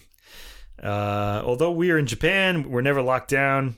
We changed due to COVID too, because we are now doing a podcast, whereas we probably wouldn't have been Yeah. had life gone on as usual. Um, so I thought it might be appropriate first podcast anniversary pick because uh, we're I don't know we started this because of the COVID as well. I, I really like this. I'm always um, willing to hear new contemporary works, and I'm often eh, disappointed in the musicality of some of them. I Eh, think for me, half and half. It Yeah, that's what I feel yeah. like. You know, Mm. but this one hits the mark with musicality and sort of um, lots of endearing melodic things to draw you in to the Yeah. music. Uh, there's enough there, even on the first listening, to find appealing. Part of it's due to the gorgeous tone of this uh, string ensemble. This is another richly record. We Mm-hmm. we really scored big in classical on this week on uh, sound engineering because all three of these recordings just sound fantastic. Uh, this one too. It's just it's got this rich upholstered sort of uh, uh, sound quality to it. especially when you're limited to one family. I mean, orchestral music is one of you know my favorite types of ensemble because of the rich colors of the orchestra. Right. And now here, you're going to wipe away all of your brass and woodwinds, so you've got a limited palette. Um, what this reminded me of is a recording we heard a, f- a few episodes ago, the Vaughan Williams uh, string orchestra uh, piece, in that uh, if the you know composing is done exactly uh, to some I don't know uh, kind of uh, way of drawing out the full kind of colors of the strings, that can be enough to satisfy you as well. And I felt that was uh, on this. Uh, Okay, I luckily we're on this podcast and I can make a correction now. I was wanted to look up who the um,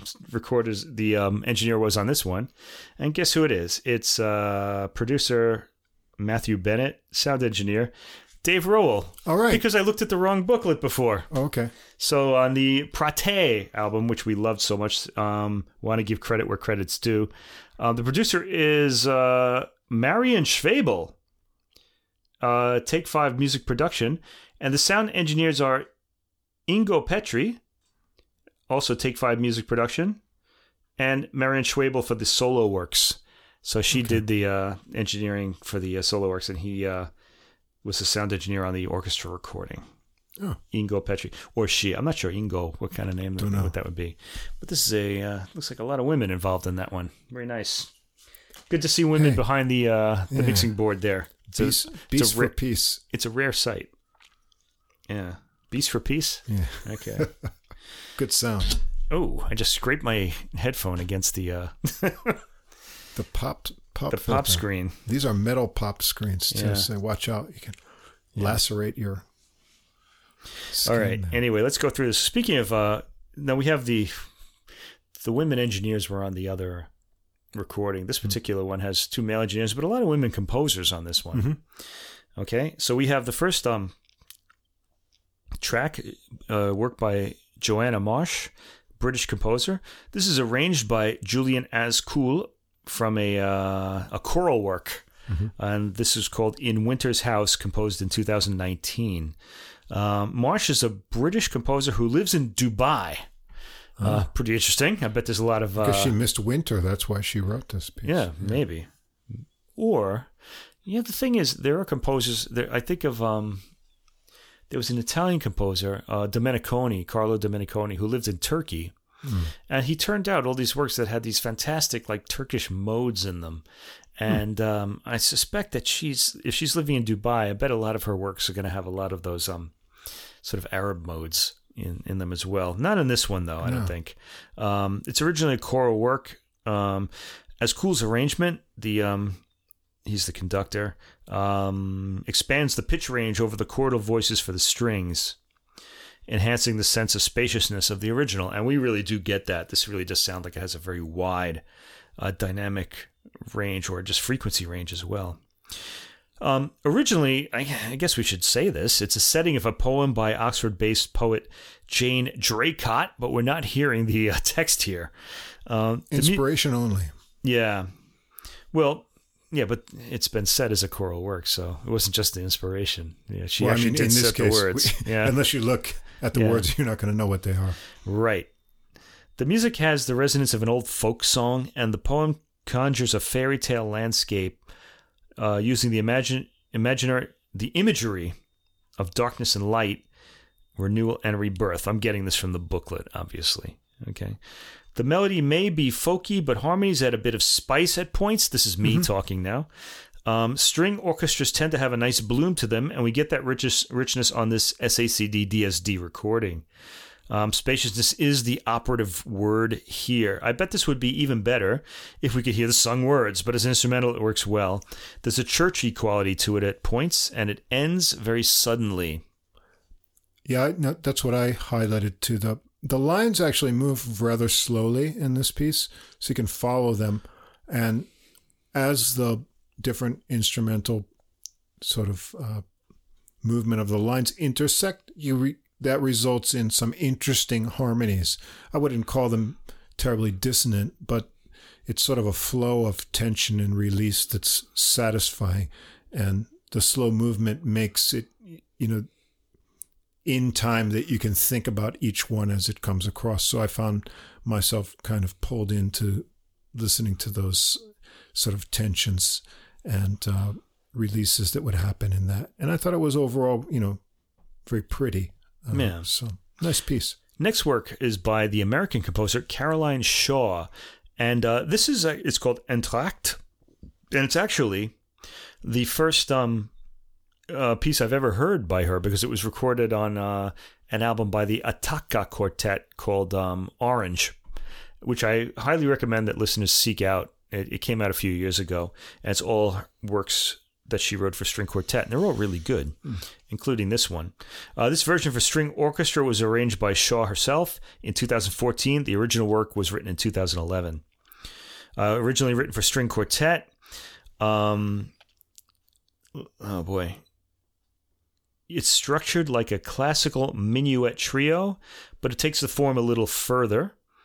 And it uses a variety of string ensemble effects, which is really what I like so much about um, modern or contemporary string music, because they, they really just can't just have you bowing the strings. They got to do all these other things too, and they come up with these really enchanting sounds.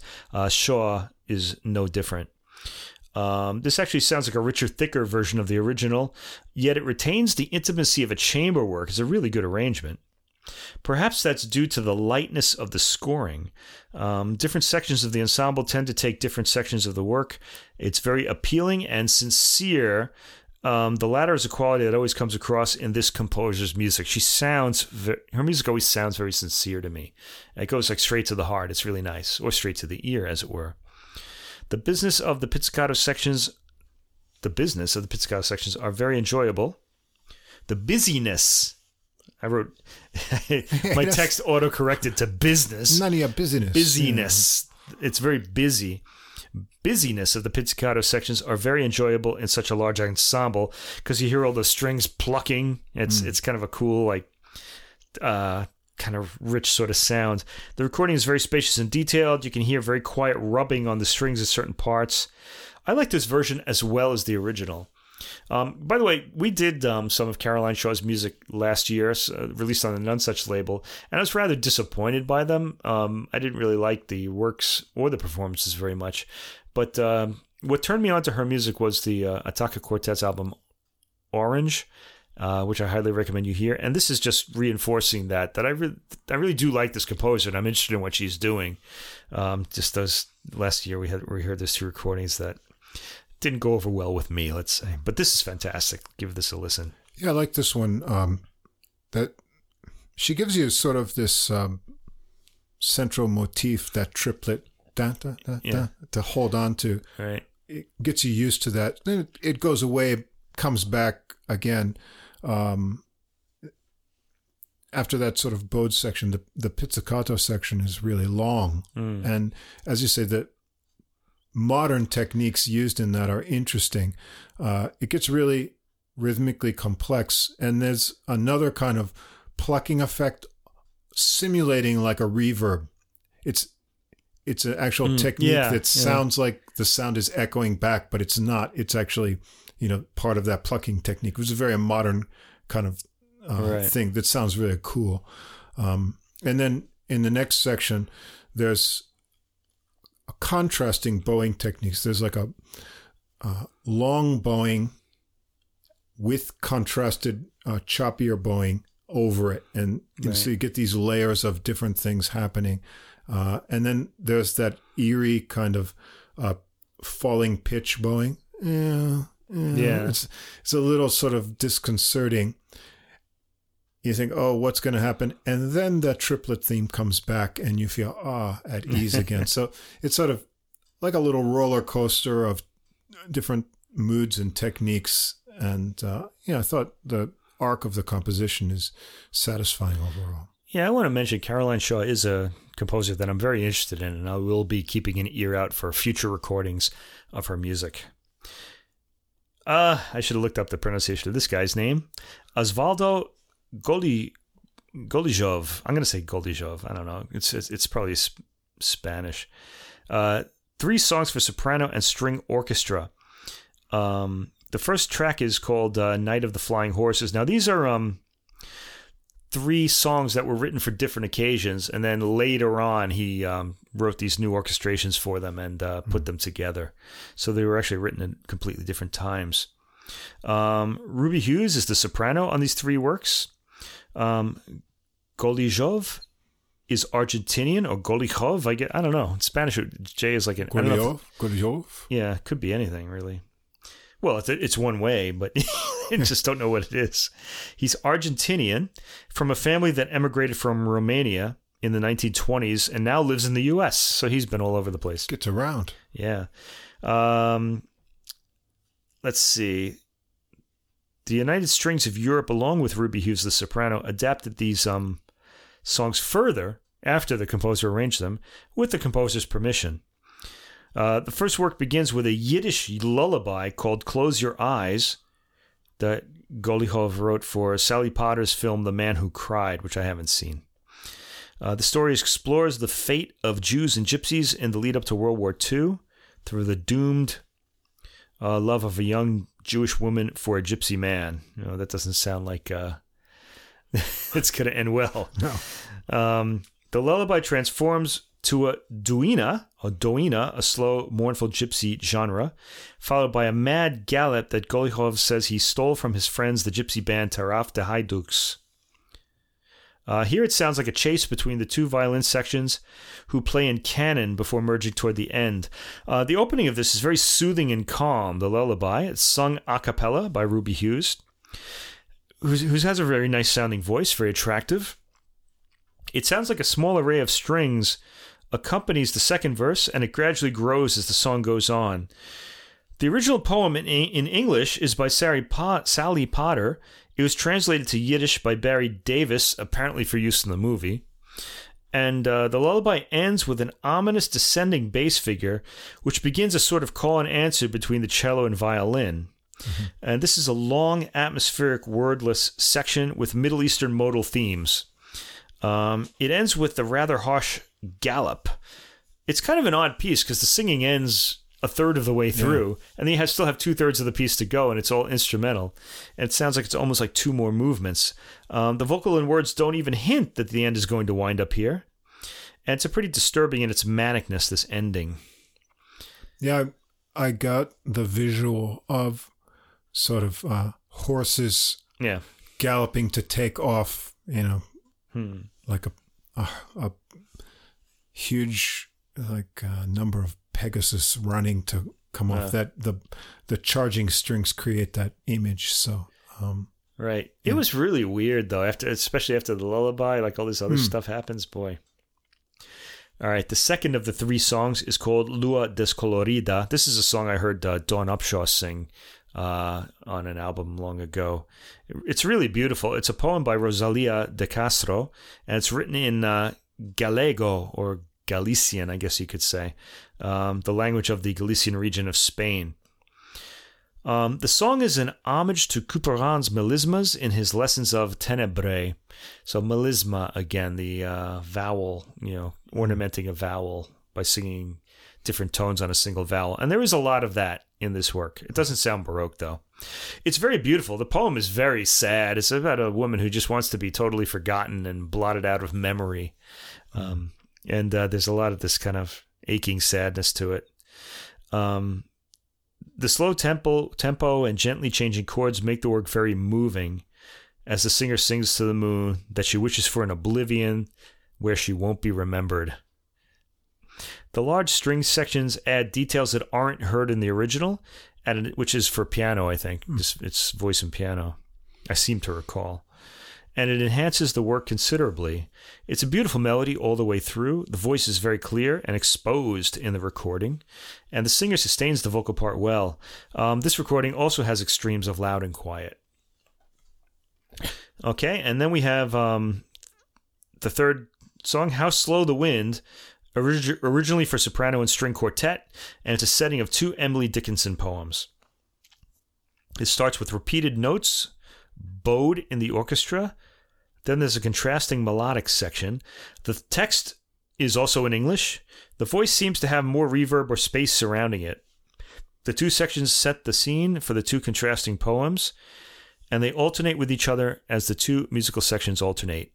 Uh, Hughes has a beautiful voice and sounds fantastic in this context.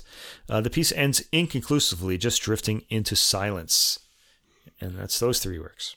Yeah, interesting. Uh, I like the sparse arrangement on this one particularly. Um, Yeah. and then uh, she gets into really high register, uh, which helps that vocal stand out. But there's some nice bowed uh, bass work there, and so you have this huge contrast of register between the bass and the high soprano voice. Um, and uh, some interesting vocal uh, techniques at the very end of the tune that are different from the you know the main um, exposition of the melody. So uh, something new coming at the end. Um, very interesting. Yeah. Yeah.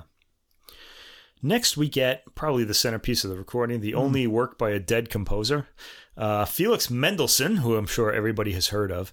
Um, this is an arrangement of his last string quartet, the string quartet number six in F minor, opus 80, um, composed in 1847. Um, interestingly enough, this um, particular string quartet has been in my head for quite a while now because um, the Takács Quartet recently recorded it for um, uh, Hyperion Records, and we're going to be talking about that recording in a week or two. So we're going to hear this work again in its original form. Um, that particular recording has a certain interest of its own um, that I'll talk about when we when we actually do feature it. Um, this is here on this album um, because it was written in response to the unexpected and tragic death of a, of Felix Mendelssohn's beloved sister, the composer Fanny Mendelssohn. Now, she died of a stroke at the age of 42. Well, she had a stroke at 42, and she died of the complications resulting from it. Um, now, that's if that's not weird enough that someone would die of a stroke at 42, um, Mendelssohn himself died a few months later of the same type of stroke at the age of 38. Wow. And both of their parents and a grandfather also died the same way. So there must be some kind of genetic thing going on here. Yep. And the work is um, full of angst and agitation. It certainly is. Actually, I said it was very Beethovenian. It sounds like he's really borrowing like the a lot of uh, this this feeling from Beethoven in order to get his um pa- some power across. And you get the expanded Yeah. dynamic range because when you go from quartet to uh, string orchestra, now you're going to hit the double bass instead of the cello. Right. So you can bring out your subwoofer Yeah, exactly. to bring that out. Yeah. Yeah. Um, yeah, so Mendelssohn's music generally isn't powerful really isn't a word No. you'd use for it. But Yeah. this piece, uh, but this piece is. yeah. And I think he's he's kind of borrowing some of that angst from Beethoven because I hear a lot of Beethoven elements in this. Anyway, this work is in F minor, the same key as Beethoven's um, Serioso Quartet, Opus 95. Um, so, and that's probably intentional. Uh, it stands out in Mendelssohn's output like the Serioso does in Beethoven's. The, the Serioso, the Beethoven String Quartet is very austere, really. It's uh, it's kind of very very serious. It doesn't really develop much. It kind of goes from section to section, and there's there's just no humor in it at all. And I suspect um, Mendelssohn's thinking of that in this work. Um, both works have a dark, foreboding quality, but Mendelssohn's work clings to the minor with no relief until the end. Uh, the first movement is tumultuous and unsettled. Um, in a Beethovenian way. The second theme is more lyrical and pleading, but most of this movement progresses in an urgent, stormy way. I don't think the ensemble takes one of the repeats because this is three minutes shorter than the string quartet versions. That's fair game, though. The second movement is labeled Allegro Assai. It's a scherzo, but it's kind of like a what's called a Totentanz, a dance of death, um, with a processional and funereal trio in the middle. The opening is rhythmic and aggressive with familiar Mendelssohn melodic touches at the end of phrases as they taper off. And the middle section has a ghostly floating quality to it in its 6 8 time. The sections all melt into each other appealingly. It has a brief coda that ends quietly, as if wiped out and going to bed after the Totentanz. Totentanz! I'm not even saying these right. I'm not even trying to say these right. Totentanz. you know? So it's just What's the matter with just you? just put some beer in me and like look what happens. you know, I'm just having a you know, I can't even be bothered. Eh, Totentins. I don't know. It toten tits. he did a toten dance. Anyway. Track three, uh, movement three, Adagio, a tender and melancholic movement characterized by a sighing, almost vocal melody. There's a sense of nostalgia and longing with dotted rhythms akin to a heartbeat. Dotted rhythm is dun, dun, dun, dun, dun. Okay. Yeah. Here you get a little relief from the hammering angst. Is it uh, gets into major a bit here, and it Right. gives you A flat major, and you get a little. It actually ends on that major chord, so Right. you get a little breather from all of the, you know. But that won't last long. No, no, because the fourth movement, labeled Allegro Molto, the torment resumes, Yeah. as it says in the booklet. and they bring out their hammers for this one. yeah. Boy. The ending of this quartet is one of the most virtuosic in the repertoire, and I'm sure it's the same is true for the string orchestra version. Um, it's a final attempt, this movement, to overcome grief, but catharsis and redemption are never achieved. Ooh. Stormy rushing figures return, again finishing with Mendelssohnian melodic tales. The quartet works well in this string orchestra format. Uh, fortes register with richness, and the quiet parts are all highly intimate. There's some really harsh, for Mendelssohn anyway, shrieks out of the vibrato, v- huh, vibratoless strings at some points. This movement often ro- royals like the more dramatic of the Beethoven piano sonatas, thinking of the uh, Passionatas last movement. Uh, the ending, though dramatic and written in sad, hysterical circumstances, really thrills, I thought. I thought it was thrilling. I didn't think it was like horrifying, you know? But that's our contemporary 21st century ears going, I guess. Yeah. We've certainly heard a lot harsher. The disc ends with another work by Caroline Shaw. This one's arranged by the conductor, Julian Azkoul. Not as cool as you, but as cool. okay. It's called And the Swallow, and those are all lowercase letters. Uh, it's a choral setting of Psalm 84. It's an arrangement of that, so we're not hearing the words again, um, which is commonly read at the dedication of new churches. It has a lot of antiphonal textures, textures in it and imitative effects. Always charming to hear, especially in a string orchestra or in a in a chorus. Azkoul sought to enhance these qualities in this arrangement by redeploying the players. So the cellos and basses are in the center, and the violins and violas on either side kind of like expand out. At the end, the singers in the original evoke the pattering of autumn rain in a hushed murmuring, and Azkoul says it's akin to the tremolo technique on bowed instruments, so he used that technique here to imitate that sound. Um, this comes across as a bit of a lament after hearing the Mendelssohn. It's just where it's placed in the program. Um, it's musically interesting enough to be enjoyable without the texts. It sounds almost like an Arvo Pärt string work in this arrangement. Um, the very end, featuring the tremolo, stands out from the rest. So, all in all, I liked this recording a lot. I tend to always want to hear the originals, though. So, when I was listening to this, I was like, oh, I have to go back and hear the original um, sort of um, compose the composer's original idea in the original. Um, uh, instrumentation. Uh, it's got a rich upholstered sound from the United Strings of Europe, very pleasing to the ear. It just feels good listening to this recording. Um, and it's an excellent recording. And there it is classical music for this week, the f- first anniversary. Anything else? No, I think you summed it up on that one. I enjoyed it. Um, Great all- sounding recording, yeah, as all we said strings earlier. to me can sometimes not uh, be, you know, rich enough, but this was rich, uh, especially the lower register. You know, the bass comes through really nice.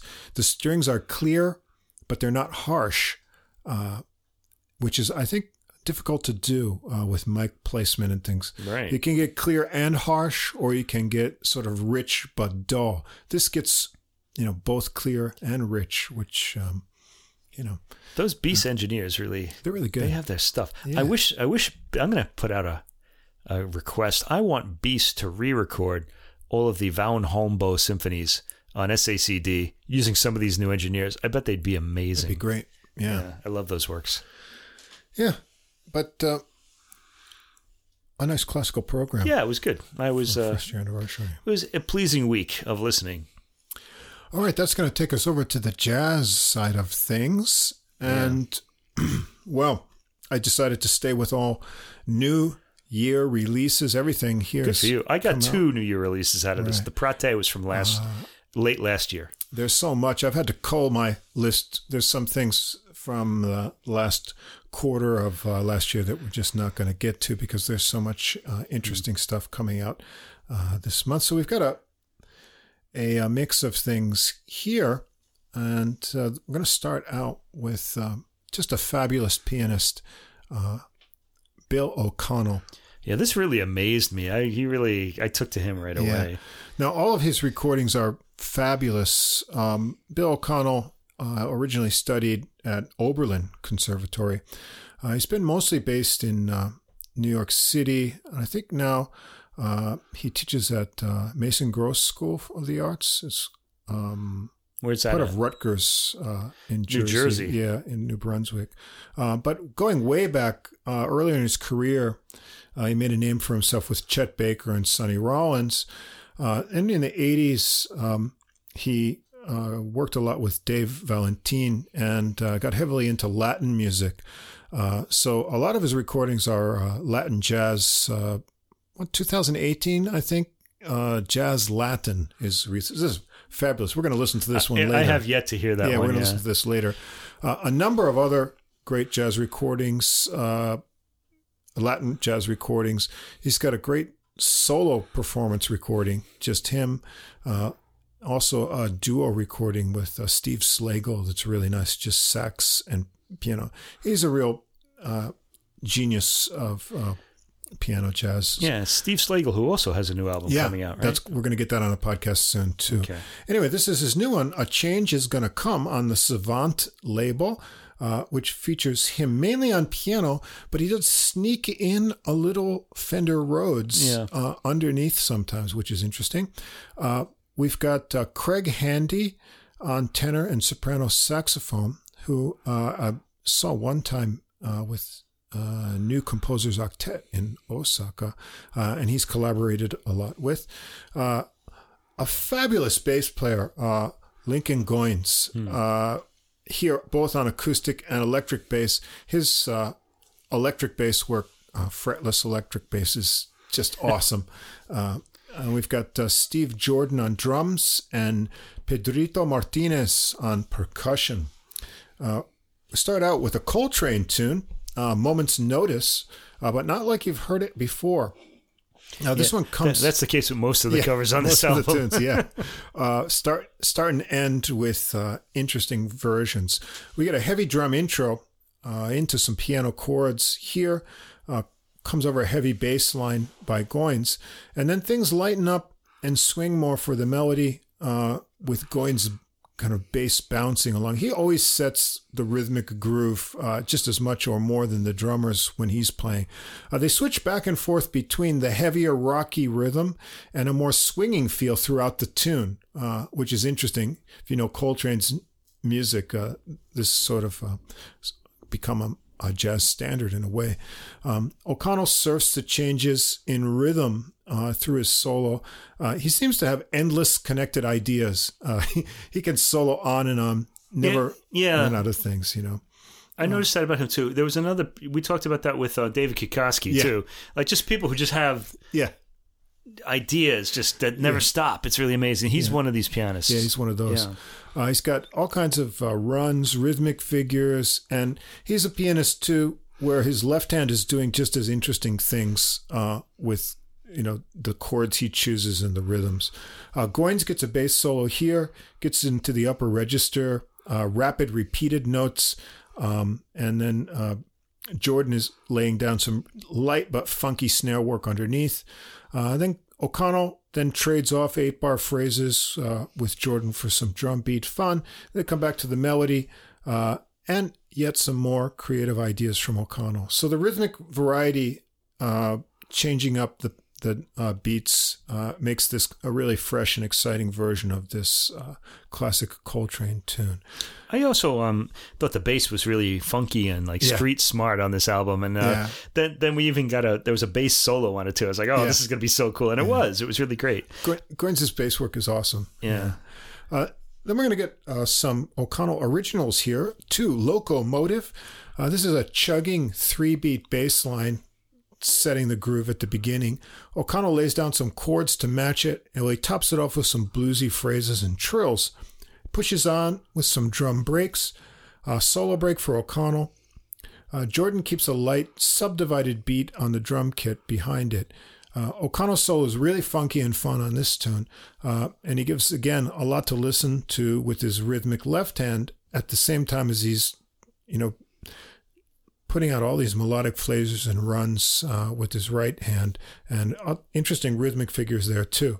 Uh, they vamp out on the bass and, and uh, chords while Jordan gets some solo time on the drums, uh, and especially featuring the toms. Uh, they repeat the melody again. The groove is heavy and infectious. Um, three, I like for- that rhythm. That- Yeah, it's, it's really, really kind of memorable. Uh, three is a song for our times, the COVID blues. Oh man, well, how much of this do I have to hear? Well, the song, the piece itself is really Yeah. good, but Yeah. COVID blues. Oh boy, we're gonna be still be hearing this fifty years from now, though. I, don't know, probably not. From the title, I don't know. Uh, Craig Handy joins in on soprano sax for this original blues with some interesting uh, harmonic diversions. O'Connell's up first for a solo. It's intense one. Bluesy licks runs, crashing chords. Uh, Jordan smacks out on the hits uh, in support of the hot spots in O'Connell's solo. Handy's up next. He gets some wailing into the upper register, bluesy licks, and fun in and around the chords. Uh, This is like one of those blues with altered chords that you can uh, Right. sort of snake out on. Uh, piano and sax trade fours with the drums, uh, and they come back for the bluesy head, That's because it's the COVID blues. the COVID blues. Yeah. It's not any ordinary blues. Nope. Yeah. To Snaking out. snake it out. Get your mRNA Vaccine, injection. right? Yeah. Injection. This is a better word, really. Four is, uh, in contrast to those blues, uh, something to look forward to. The old Sam Cooke hit, A Change is Gonna Come. And uh, here we've got Handy on tenor, slow, slinky melody intro. Uh, then O'Connell plays it out uh, with ringing notes and a great touch for the pretty melody. Uh, adds deep ringing bass notes and tasty fills in between O'Connell's gaps. Uh, Handy's back for a solo featuring slow, passionate lines and some reedy flutter uh, into Yeah. the work there.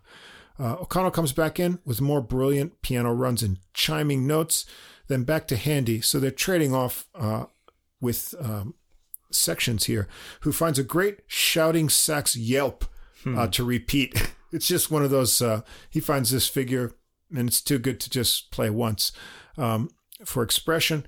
And then he carries the tune to the end. Yeah, this one is.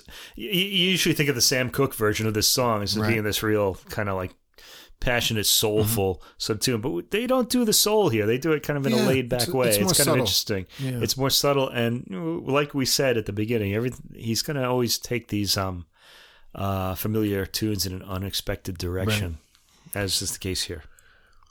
Next, uh, original tune, a dedication, Sun for Sunny. Uh, that's with a U in both words, Sun for Sunny, but this is for, with an O, Sonny Rollins, uh, a la his uh, famous Calypso tune, St. Thomas. Uh, and it's kind of, um, uh, how can I say, the introduction and uh, the tune are actually uh, different. So the the intro is a bit gospely, and so you think we're going in that direction, and then it switches off, and you're off for your calypso ride. Um, and Handy takes the melody on soprano, uh, then he passes it off to O'Connell. Uh, Goines is really ripping lines on the fretless electric bass here. Uh, Jordan keeps a busy beat on the drums, and uh, Martinez comes in on percussion here, uh, adding to the um, sort of um, Caribbean feel. Handy gets the first fiery solo, then O'Connell. It sounds like they all had like dub- double espressos before they played this tune because it's really fired up. Yeah. Uh, Goines gets a crazy bass solo uh, on this one. And then uh, O'Connell comes back, opens it up for some percussion spots. Everyone has a lot of fun. Yeah, I also like the uh, the uh, old timey rhythm that opens the piece, and it suddenly changes as soon as the uh, alto sax comes in. That does Yeah. a nice touch. Yeah, I liked it. Um, a little uh, Also unexpected. diversion, yeah. Six, another original. Enough is enough. Um, we get a slow drum and bass intro in six eight time, I think. Uh, O'Connell adds chords and runs before Handy comes in on tenor with the melody. It's got a minor modal bluesy feel that allows for a lot of harmonic exploration. Uh, O'Connell gets uh, to exploring those harmonies in his solo. Handy works in some trills and squawks in his forceful playing. Squawks, right? Yeah. O'Connell's back for more and really hammers it out uh, before letting Handy blow again. And uh, he airs out his uh, Coltrane laundry sheets in this one yeah, uh, for that. Um, then there's a Well, cool, well put. yeah, three beats to each uh, slow piano chord passage uh, that Jordan gets to jam out to, uh, with contrasting rapid stick work before they repeat the theme. Uh, so get your little kind of um, modally feel uh, fix on this one. Uh, seven is called Sweet Peanut, another original tune. This is a samba kind of feel. Real drive from Goines uh, pushing the electric bass. The drums and scratchy percussion fill out the Latin rhythm. And O'Connell dances through the melody. Sounds really inspired in his solo lines on this while he churns up the groove with his left hand. He also adds in some Rhodes electric piano for a different tone and getting more sustain uh, with the left hand. It's not low, it's sort of in the middle range under what he's doing with his right hand. Uh, it's, it's a little bit uh, hidden in the mix there. Right. Uh, he seems to have endless ideas again here. Uh, finally, passing it off to Goines for another bass solo. Uh, the attack of Goines' notes in this one really stand out. Uh, super clear uh, articulation on the bass. And then the ending has alternating chords and answering bass lines that bring it to a close. Uh, track eight, another O'Connell original, A Prayer for Us. Uh, this is a slow gospely ballad.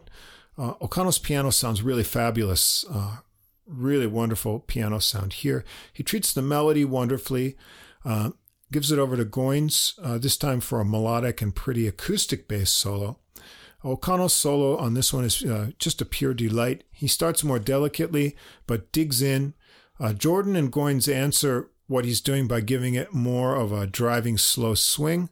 Uh, then it settles down rather suddenly to a quiet place again, and they ease it out with a calm, gospelly ending. Uh, just a very pretty piece. Track nine is called Chaos. A busy drum beat and some sporadic piano tones start this one out uh, before some bass patterns develop. Handy joins in on soprano. Initially, the big beats and bass seem to be in like a 5 4 uh, kind of uh, uh, feel, but mid melody it switches up to swinging 4 4. That could be the chaos of the uh, title idea. Goines is on electric bass. He sets a heavy groove and then a walking swing uh, throughout the 4 4 parts.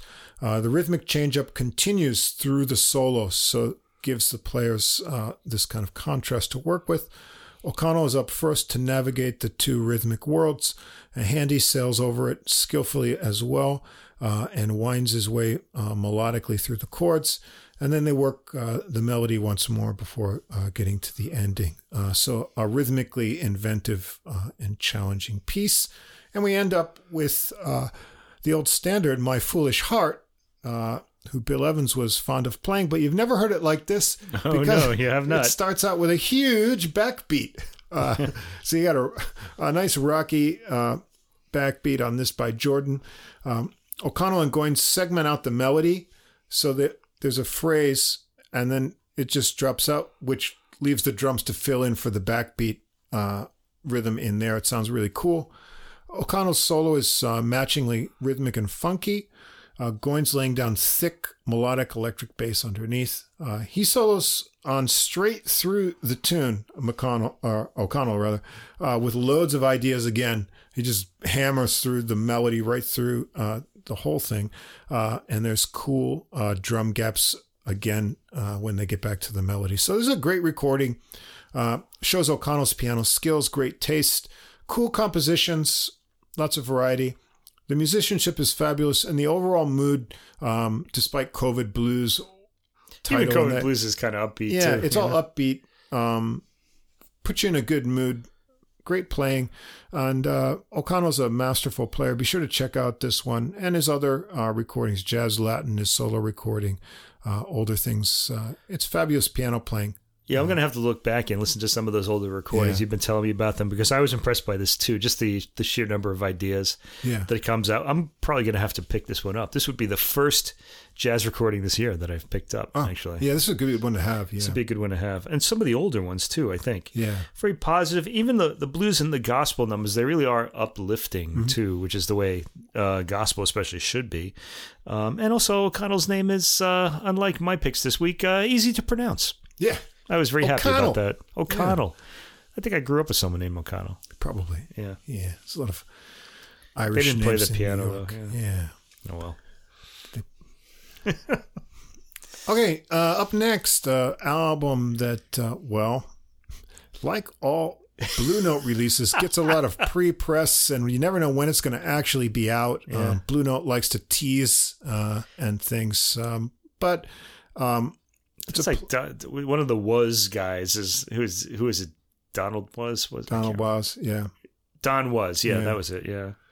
The owner, God, who, who came up with this plan? I don't like yeah. it. Um, you know, some like things it. just come out. Some things you don't know they're out. And Blue Note, you'll know you'll know you'll be waiting for a long time. Yeah, they're trying to build up, um, it, I guess, uh, anticipation. But I don't yeah. know. I'd rather not just hear the record. So this is a, up and coming player who's gotten a lot of attention. Uh, so I figured I'd check it out. I've heard his playing on uh, some other uh, recordings. Immanuel Wilkins, uh, as I said on the Blue Note label, The Seventh Hand. Yeah, this is a lot of people's um, jazz pick of the week, actually, I noticed. Yeah.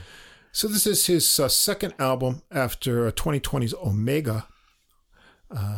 he's an alto saxophonist and composer. Uh, he's from Pennsylvania, uh, around Philadelphia area. Uh, he came to New York uh, to attend Juilliard. Uh, that's where he met uh, the trumpeter, who also gets a lot of attention, Ambrose Akinmusire.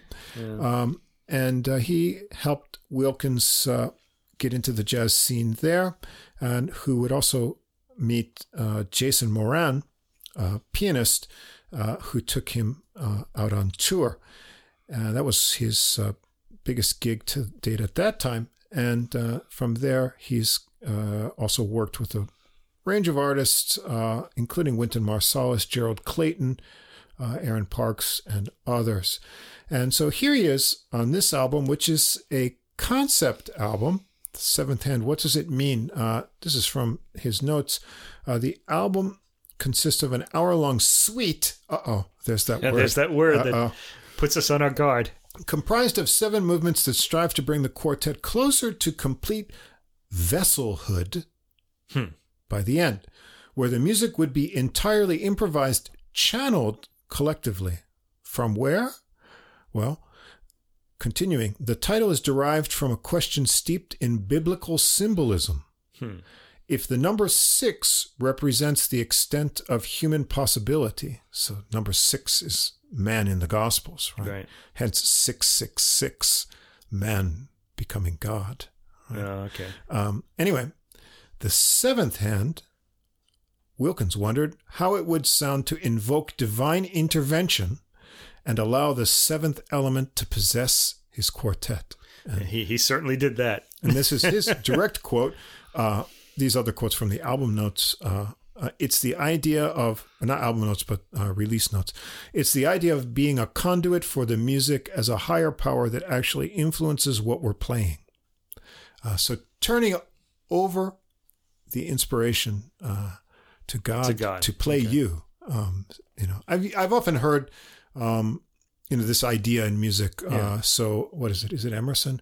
Um, music heard so deeply that uh, I am going to screw the quote up, but uh, you become the music while the music lasts. I think. Okay. I've heard other musicians like Tom Harrell say, you know, and anyone who's played music when you're uh, deep in that moment. Right. That you feel like the music is playing you. Right. I understand you stand, what he means. You know, we've yeah. had this, I think sure. everybody's had this sort of experience, at sure. least fleetingly, in their lives. So that's what we're aiming towards. And uh, the it's last. Like, it's like when sports, when athletes are in the zone, the they zone. say in the that's zone. It. Yeah. Yeah. Exactly.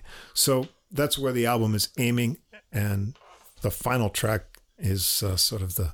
We, we just decided to be in the zone in the final yeah. track. I don't know. So, uh, Immanuel Wilkins, alto saxophone, Micah Thomas on piano, Daryl Johns bass, Kweku Sumbry on drums, and then we've got the uh, Farafina Kan percussion ensemble on uh, one or two tracks here. These names are, I don't know, I'm going to probably butcher them. Agyei Keita Edwards, Yao Akoto, Jamal Dickerson, Adrian Somerville, uh, all on um, African percussion.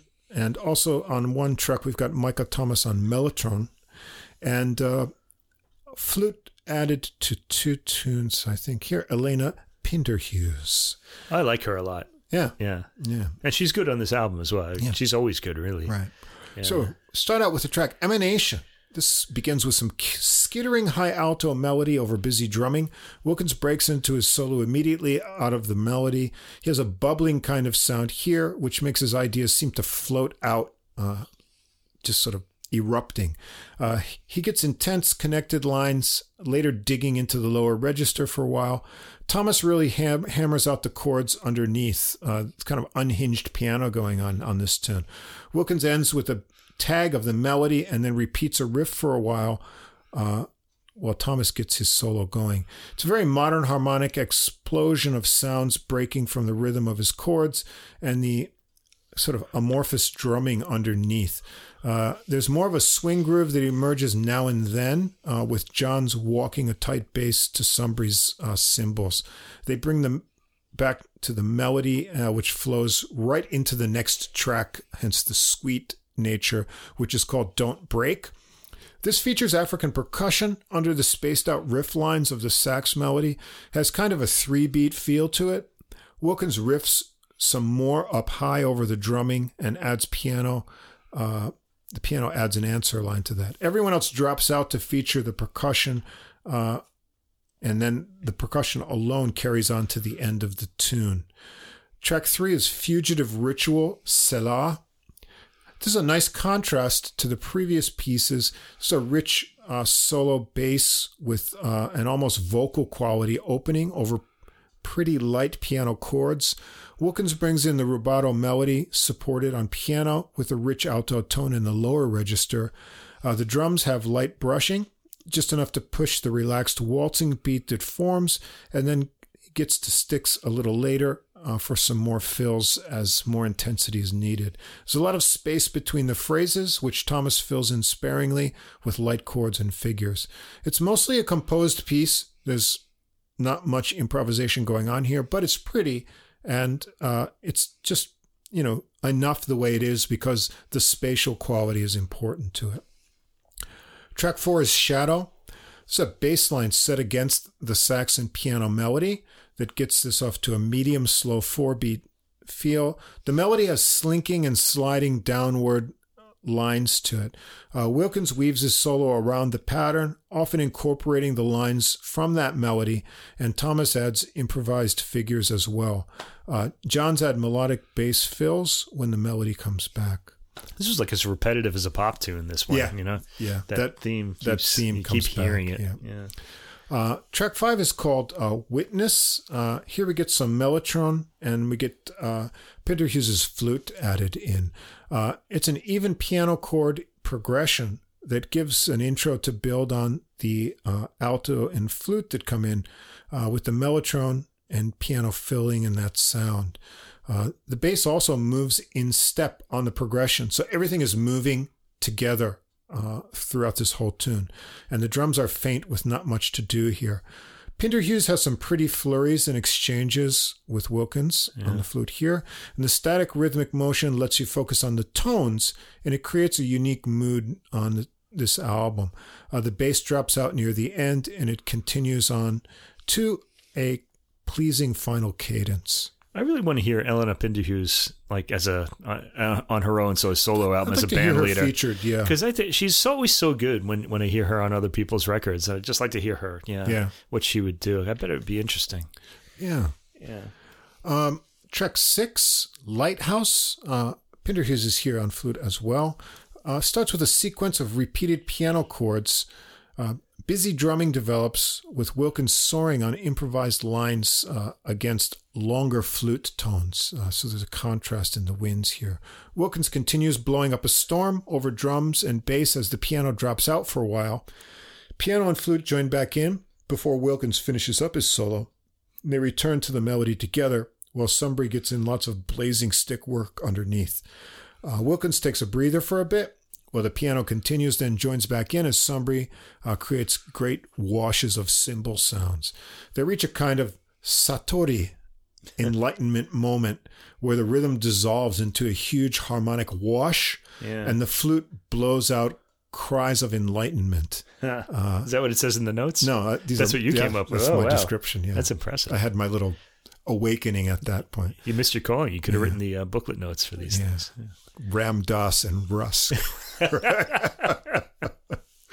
uh, and that last sort of flow swells into the next tune. Ye- yes, it does. And I don't think this can be rightly called a tune. Yeah. um, I don't know. Marathon.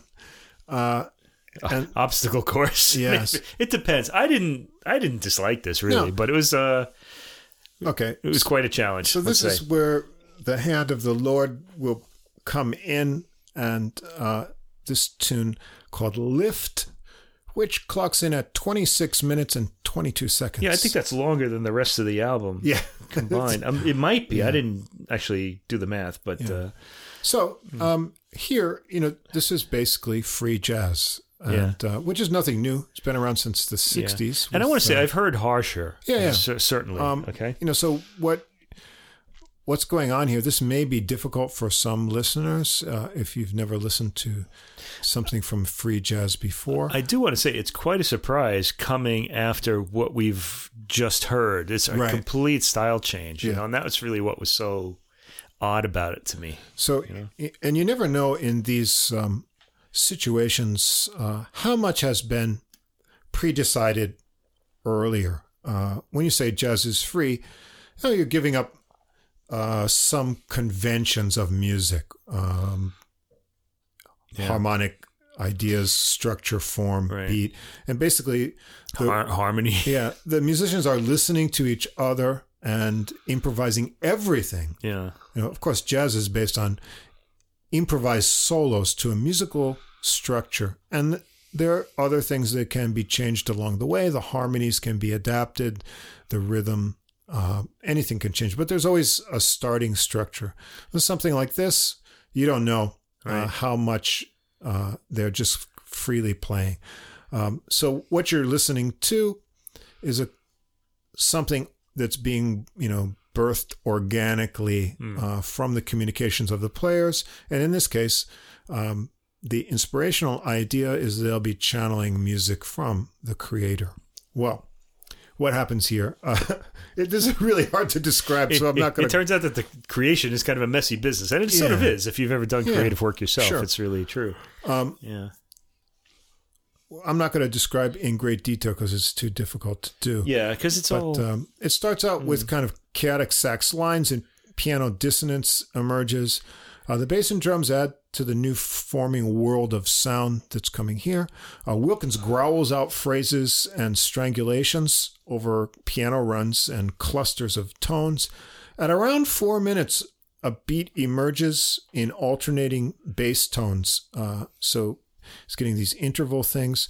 Just before five minutes, Wilkins has completely strangled the goose in the yeah. barnyard. he does a lot of honking in Yeah. this piece. In this he takes a track, breather. Uh, so Thomas comes up for some freeform piano. Uh, Wilkins comes back about seven minutes or so uh, with some kind of subsonic tones on the alto. It's getting down into like a false register on it.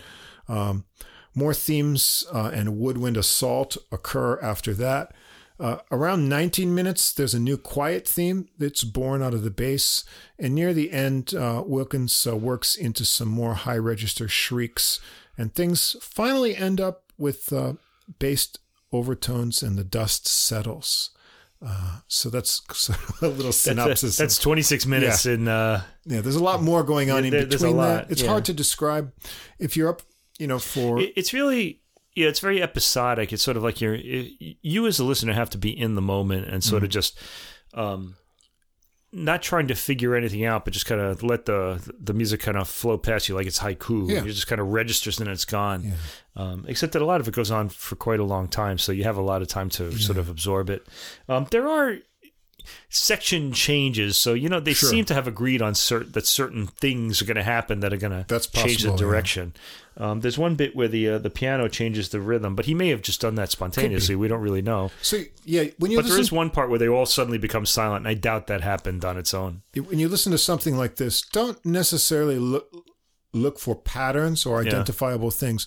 Look for interactions of Yeah. how what one player plays leads to some sort of uh, How the other players pick up on it reaction change it, or and whatever. what develop what it develops into Right. rather than you know something like that um, don't listen to this uh, if you have a spouse who mainly likes pop music or yeah.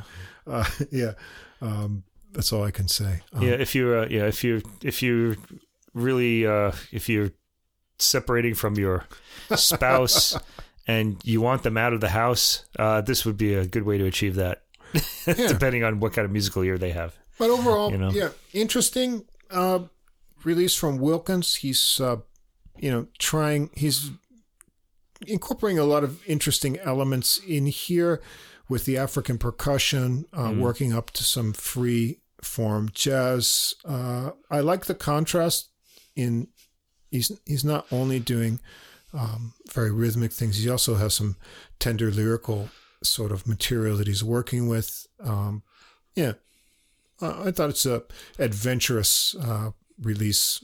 I'll be interested to see what comes next from yeah it. the whole album was pretty sonically interesting as Yeah. well there, it was there was a lot of variety and it was all rather unique i could see this is probably why like Hmm.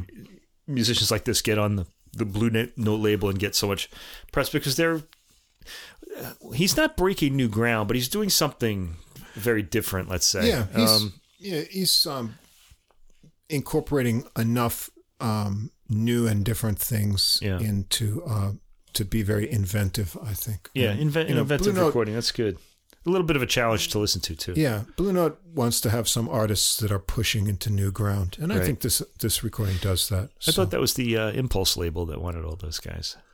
Yeah, I thought that's what they formed yeah. for. I don't Yeah, know. Blue Note, you never know. I mean, they've kind of stretched outside of jazz too. Right, but I, I like to see them bringing in some, you know, younger artists who are trying new things. So- Right.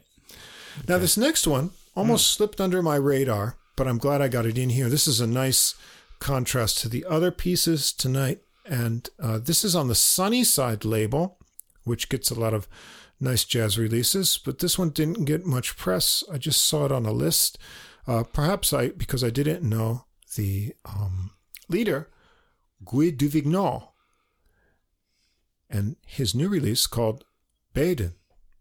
And uh, Duvignau is uh, a French born Brazilian musician. Oh wow. And I just uh, got the French part. I yeah. know he's Brazilian. Yeah. So, um, and Baden refers to uh, the dedication of this album and sort of what it's centered around, which is the Brazilian guitarist and composer Baden Powell, uh, who is very influential uh, composer and artist uh, for to musicians and listeners alike, and especially his ability that uh, combined uh, elements of jazz, classical, and Brazilian uh, folk music into his own kind of almost his own genre, uh, using a nylon string acoustic guitar, and um, he's uh, loved around the world.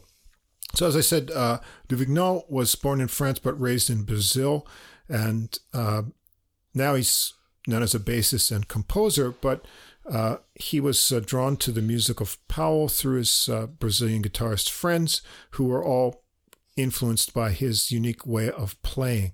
And uh, Duvignau also studied guitar, and he was constantly uh, told about the techniques that Powell used, and so that went to um, his interest in his repertoire and to take on a project to explore the music.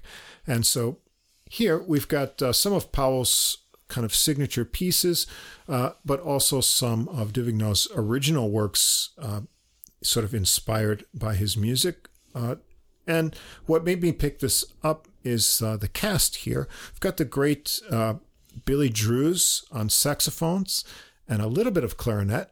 Uh, I wish there was more, but uh, we'll talk about that as we go along. Uh, on keyboards, Lawrence Fields, mainly on piano, but he's got a Wurlitzer electric piano in here as well. Uh, Duvignau on bass, Jeff Hirshfield on drums.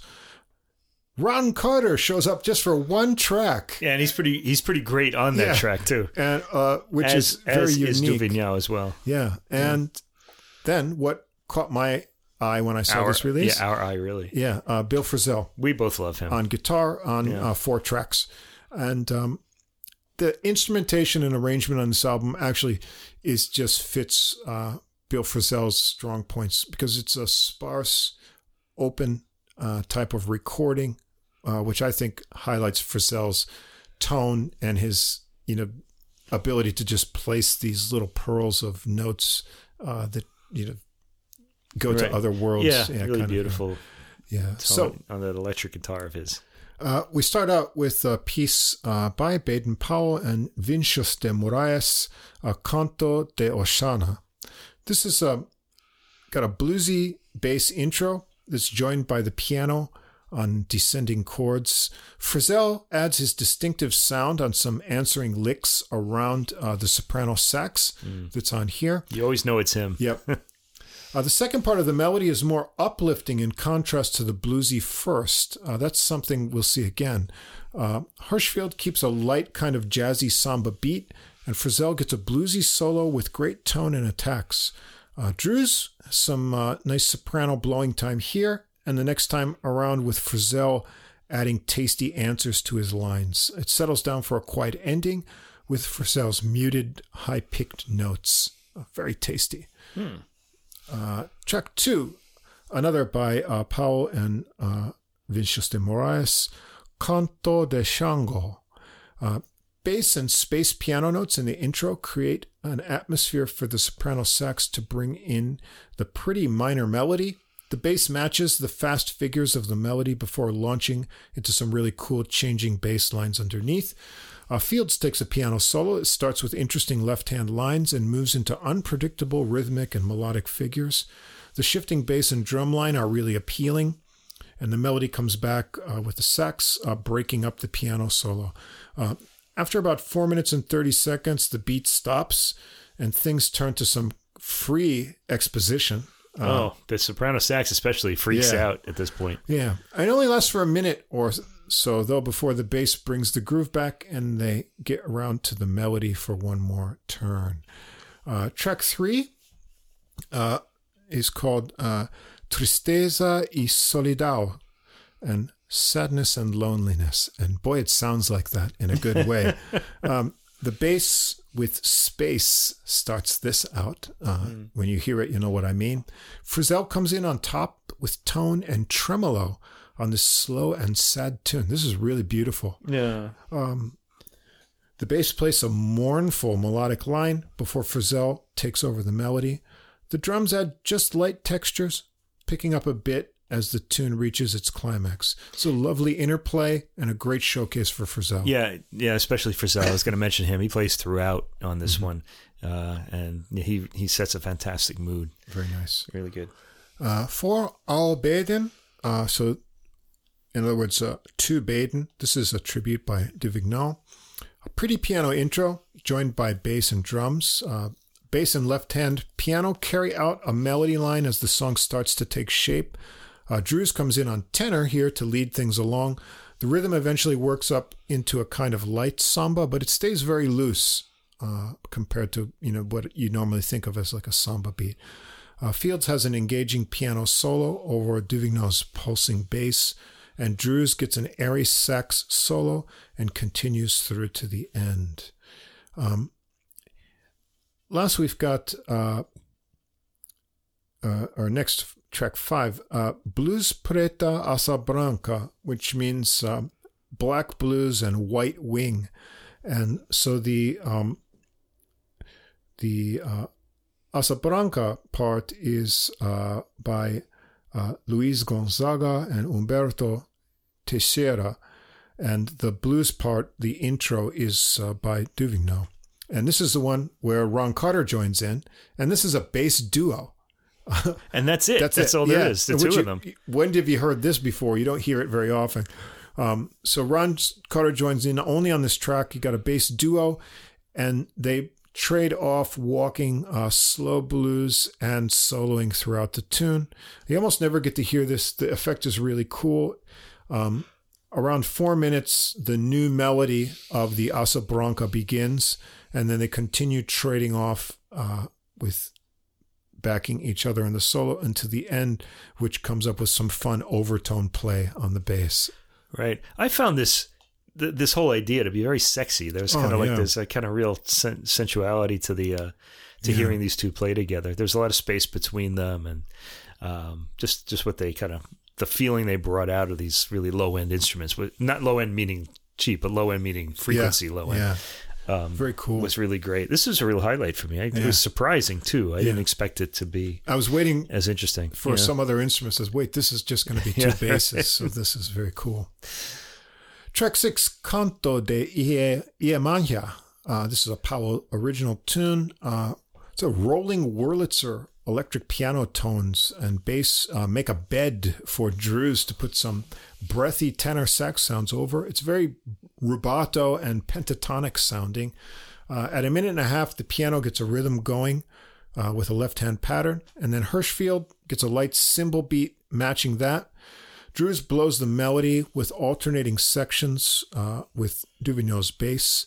At around uh, three minutes and 30 some seconds, it dissolves, just kind of fades out, and then Duvignau starts fresh with bass again. Uh, the others join back in. Drewes gets a dreamy and rhythmic uh, kind of uh, Wurlitzer solo with, uh, I'm sorry, uh, what did I say there? Uh, I mean, Fields uh, gets a solo on the Wurlitzer, and then Drewes backs that with lines there. Duvignau has a, a bit to play, and then uh, it dissolves again. Uh, it's like the tune starts and fades away, and then um, there's a kind of rolling keyboard uh, tones that come back in for a misty final section uh, that the others add to in kind of free time uh, Yeah. out of the rhythm. That was a pretty startling sound, the Wurlitzer, because it's distorted. So Yeah. it's got like kind of a some Yeah. effect on it. Another thing I noticed about this point is that uh, the the saxophone has been growing in size from the first uh, track on the album. Like it starts as what a soprano, I guess, at the beginning. it it's very high. Then you hear an alto. and Now we're up to a tenor, and I was I was waiting to. To, for the Oh. full size b- bar- that, baritone section, but it never came. contrabass or something. Yeah, th- well, yeah. at least the baritone, Yeah. but we didn't get to hear that. But it's it's kind of like it's like this little Yeah. baby, and it's growing as the album goes on. But Drewes has this really, you know, when we hear Latin music, we we're reminded of Stan Getz always because Right. of that, you know, those uh, iconic recordings. He has that kind of airy quality Right. that um, is nice. It's sort of breathy and uh, also in his approach, he doesn't overplay. So it's a it's a nice uh, tone to have here. Uh, track seven. Uh, this is by uh, Baden Powell and Paulo Cesar Pinheiro.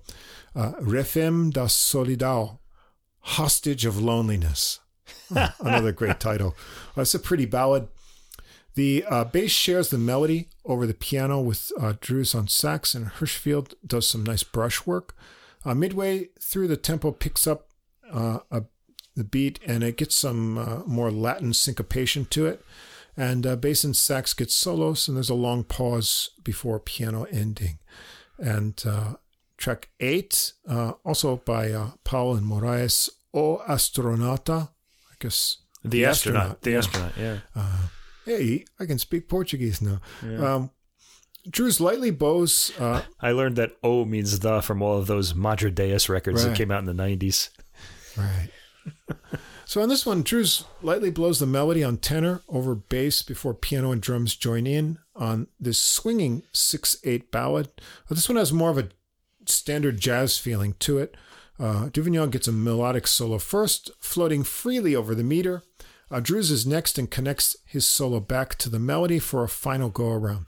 Uh, Fields takes it to the end with some tasty, slowing piano lines. This has kind of that feeling of those old uh, space age bachelor pad music from the 60s, bit, right? It's kind of it's all chilled out, you Yep. know. Uh, The next track is uh, Mata Adentro, uh, a Duvignau original, Into the Woods.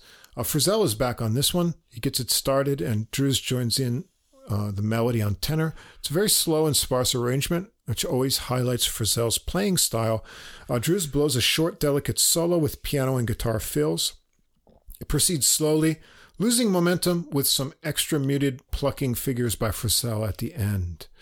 Um, track 10 by uh, Powell and uh, De Moraes again, uh, Berimbau and Consolação.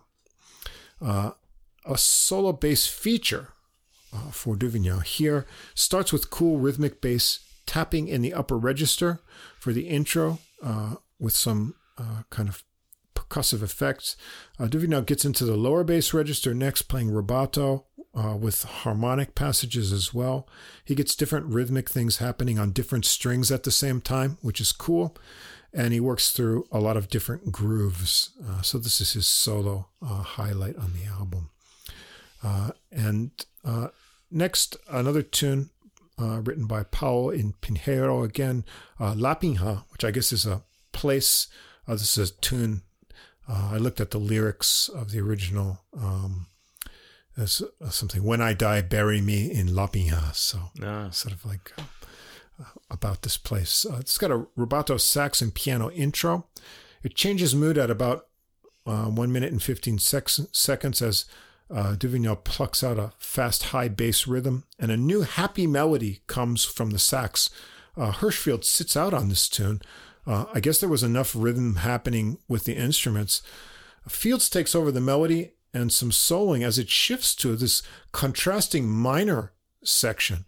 Uh, Drewes returns for the major theme and then blows a happy solo, uh, which the tune fades out on. So it's a tune with a real split personality. Uh, it's like you know, these. It's like two different tunes merged together, but it's quite attractive uh, in that kind of dual nature uh, that it has. And then the uh, final tune. Uh, this is um, Duvignau's original, uh, dedicated for uh, Frisell, and uh, Baden called for Bill and Baden. Uh, this one has a slow, slightly swinging melody shared by Frisell and Drewes on clarinet. Um, Frisell plays a fluid guitar solo over the uh, kind of bluesy chord changes in this tune. Uh, Drewes switches to soprano sax for his solo, um, so we don't get to hear the clarinet. Uh, he does a lot of exploring in the upper register and has some uh, really fluid lines here. Uh, Fields gets a rhythmic and bluesy piano solo. They return to the melody with Drewes on clarinet uh, again. Uh, they stick on this kind of ascending riff, and uh, Duvignau plucks out some curious high register tones uh, on the bass, and they fade away before the riff slows, and then Frisell adds a couple of overtones for Yeah, just these harmonics. yeah, like, harmonics at the end for finishing ends. touch. Very cool. Yeah. So, yeah, this album has a unique character. It's nuanced, nice, sparse instrumentation with Yeah. lots of space. Um, I don't know Powell's music well. I've heard one or two of his tunes before, but this is an enjoyable exploration and presentation of it. Uh, Duvignau's bass work is great. Uh, Drewes' breathy sax matches the atmosphere uh, that's, uh, I think, they want to bring across. And Frisell's sound always gives that uh, magical touch. And hey, another recording for Ron Carter's resume. You're right. uh, just one track, He's- but it's he- a cool one. Yeah, but he's he's just keeps pulling ahead of Yeah. uh, Boris Kozlov there. There you go. I don't Yeah. know.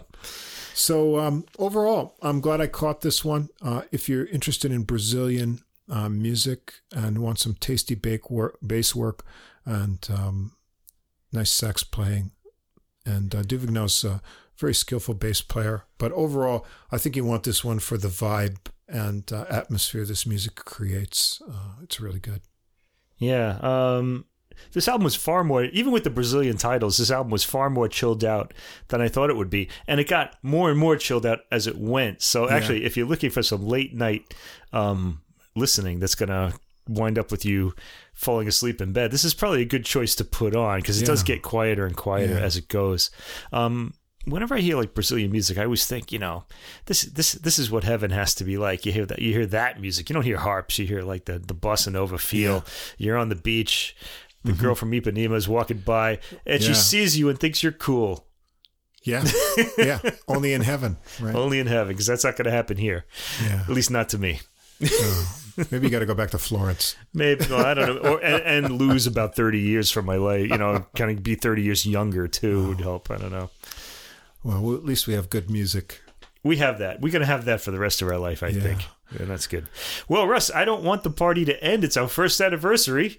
Uh, it's a special day. I just want to keep going here. We're just getting started. Um, well, listeners, we wish you could join us. Uh, Yeah. We've got some grass fed steaks and Yeah. some nice wine. Uh, we're going to join in with uh, my missus, who's been patiently waiting outside the studio here uh, for our return. yeah, for, and for all the vegetarians out there, we've just got the, the grass that fed the cows. Yeah. It's our food's food. our food's food. I think we have some olives and uh, oh, we're going to have some. Uh, well, last time we we had broccoli, and you said the Uh, oh, Italians like would have this with cheese, so we've got some cheese for the broccoli this time too. Oh, with the broccoli, what we do is we, we kind of saute it in like olive oil with um, garlic and uh, uh, hot chili peppers. It's really Oh, good. Well, you can guide the procedure, and I've Oh, got some Let's have a look. cheese for the top of it too. So, Yeah, I like it. I like sautéed broccoli Ah. a lot. The way Italians, they they just know how to do Yeah. everything. It's so good. All right. All right. Anyway, So we're going to go out in style for episode 50, starting a new year Right, of adult and- music. please celebrate our uh, fifth, our first anniversary upload, which will be February fifteenth. A lot of you will be listening to this episode on that date. Right. Okay. And uh, it's going to be, uh, there's so many new releases coming out. We're going to have a Yeah. solid packed. Uh, I, th- I think I've got two more weeks of 2021, and that's going to be like all 2022 from there. It won't just Right. be 2020. I'll have some 2022 releases like in there, but now it's yeah, it's starting to explode in, in Right. classical music, like t- from Friday this Friday, the 11th today, Right. and uh, yeah, a lot of stuff is starting to come out now. So a lot to look forward to. So episode 50 of Adult Music, the podcast with music for the mature mind. Thanks for listening. Again, please do like and subscribe on whatever platform you're listening to us on. If you'd like to get in touch, we'd be happy to hear from you at adult music podcast all one word at gmail.com you can find us now on facebook too yeah, you can leave for, a comment there on facebook too sure. that would be nice just under yeah. the episode or something yeah, just say, say what you like we'd like to know where you're from what you're listening to and we'll be back again for a new season next week? Well, we're I think we're still on the same like never-ending season. Is it? I don't know. I don't know. Yeah. We could call it season two. We could go year two. Let's just say year, year two. two. Yeah. Yeah. All right. Lots more to come. Yep. So we'll see you again next week for episode fifty-one.